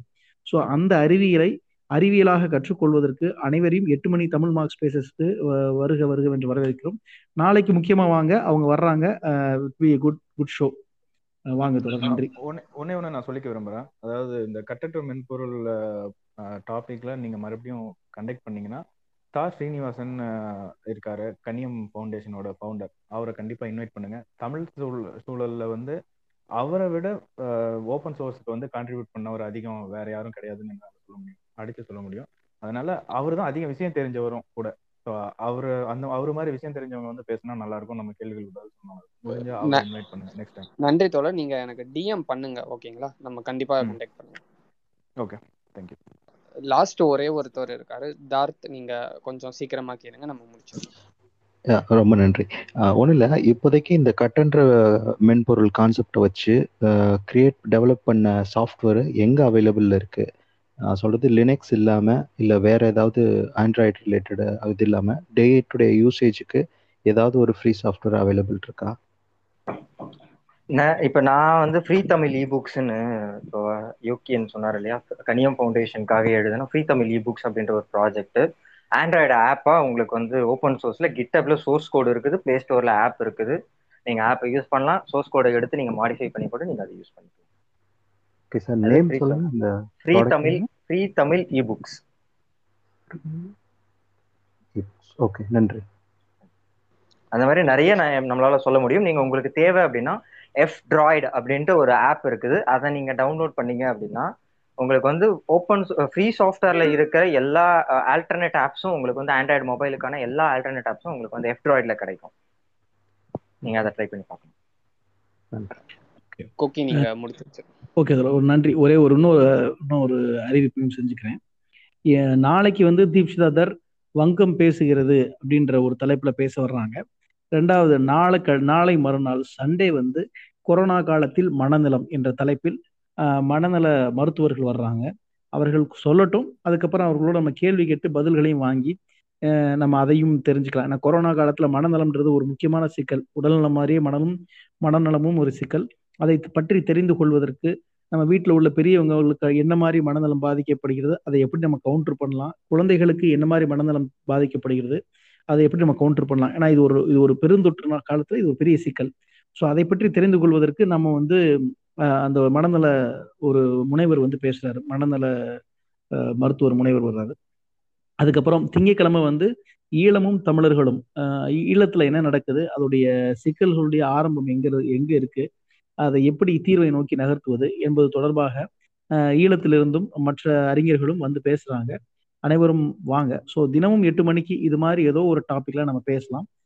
அறிவார்ந்த ரீதியில் பேசலாம். அனைவரும் வருக என்று கேட்கிறேன் தொடர் இன்று கட்டற்ற மென்பொருள் என்ற தலைப்பில் பேசிய திரு கலீல் ஜாகிர் தோழர் அவர்களுக்கும் பிரசன்னா வெங்கடேஷ் தோழர்கள் அவருக்கும் மற்றும் கலந்து கொண்ட அனைவருக்கும் நன்றியை தெரிவித்துக் கொள்கிறோம்.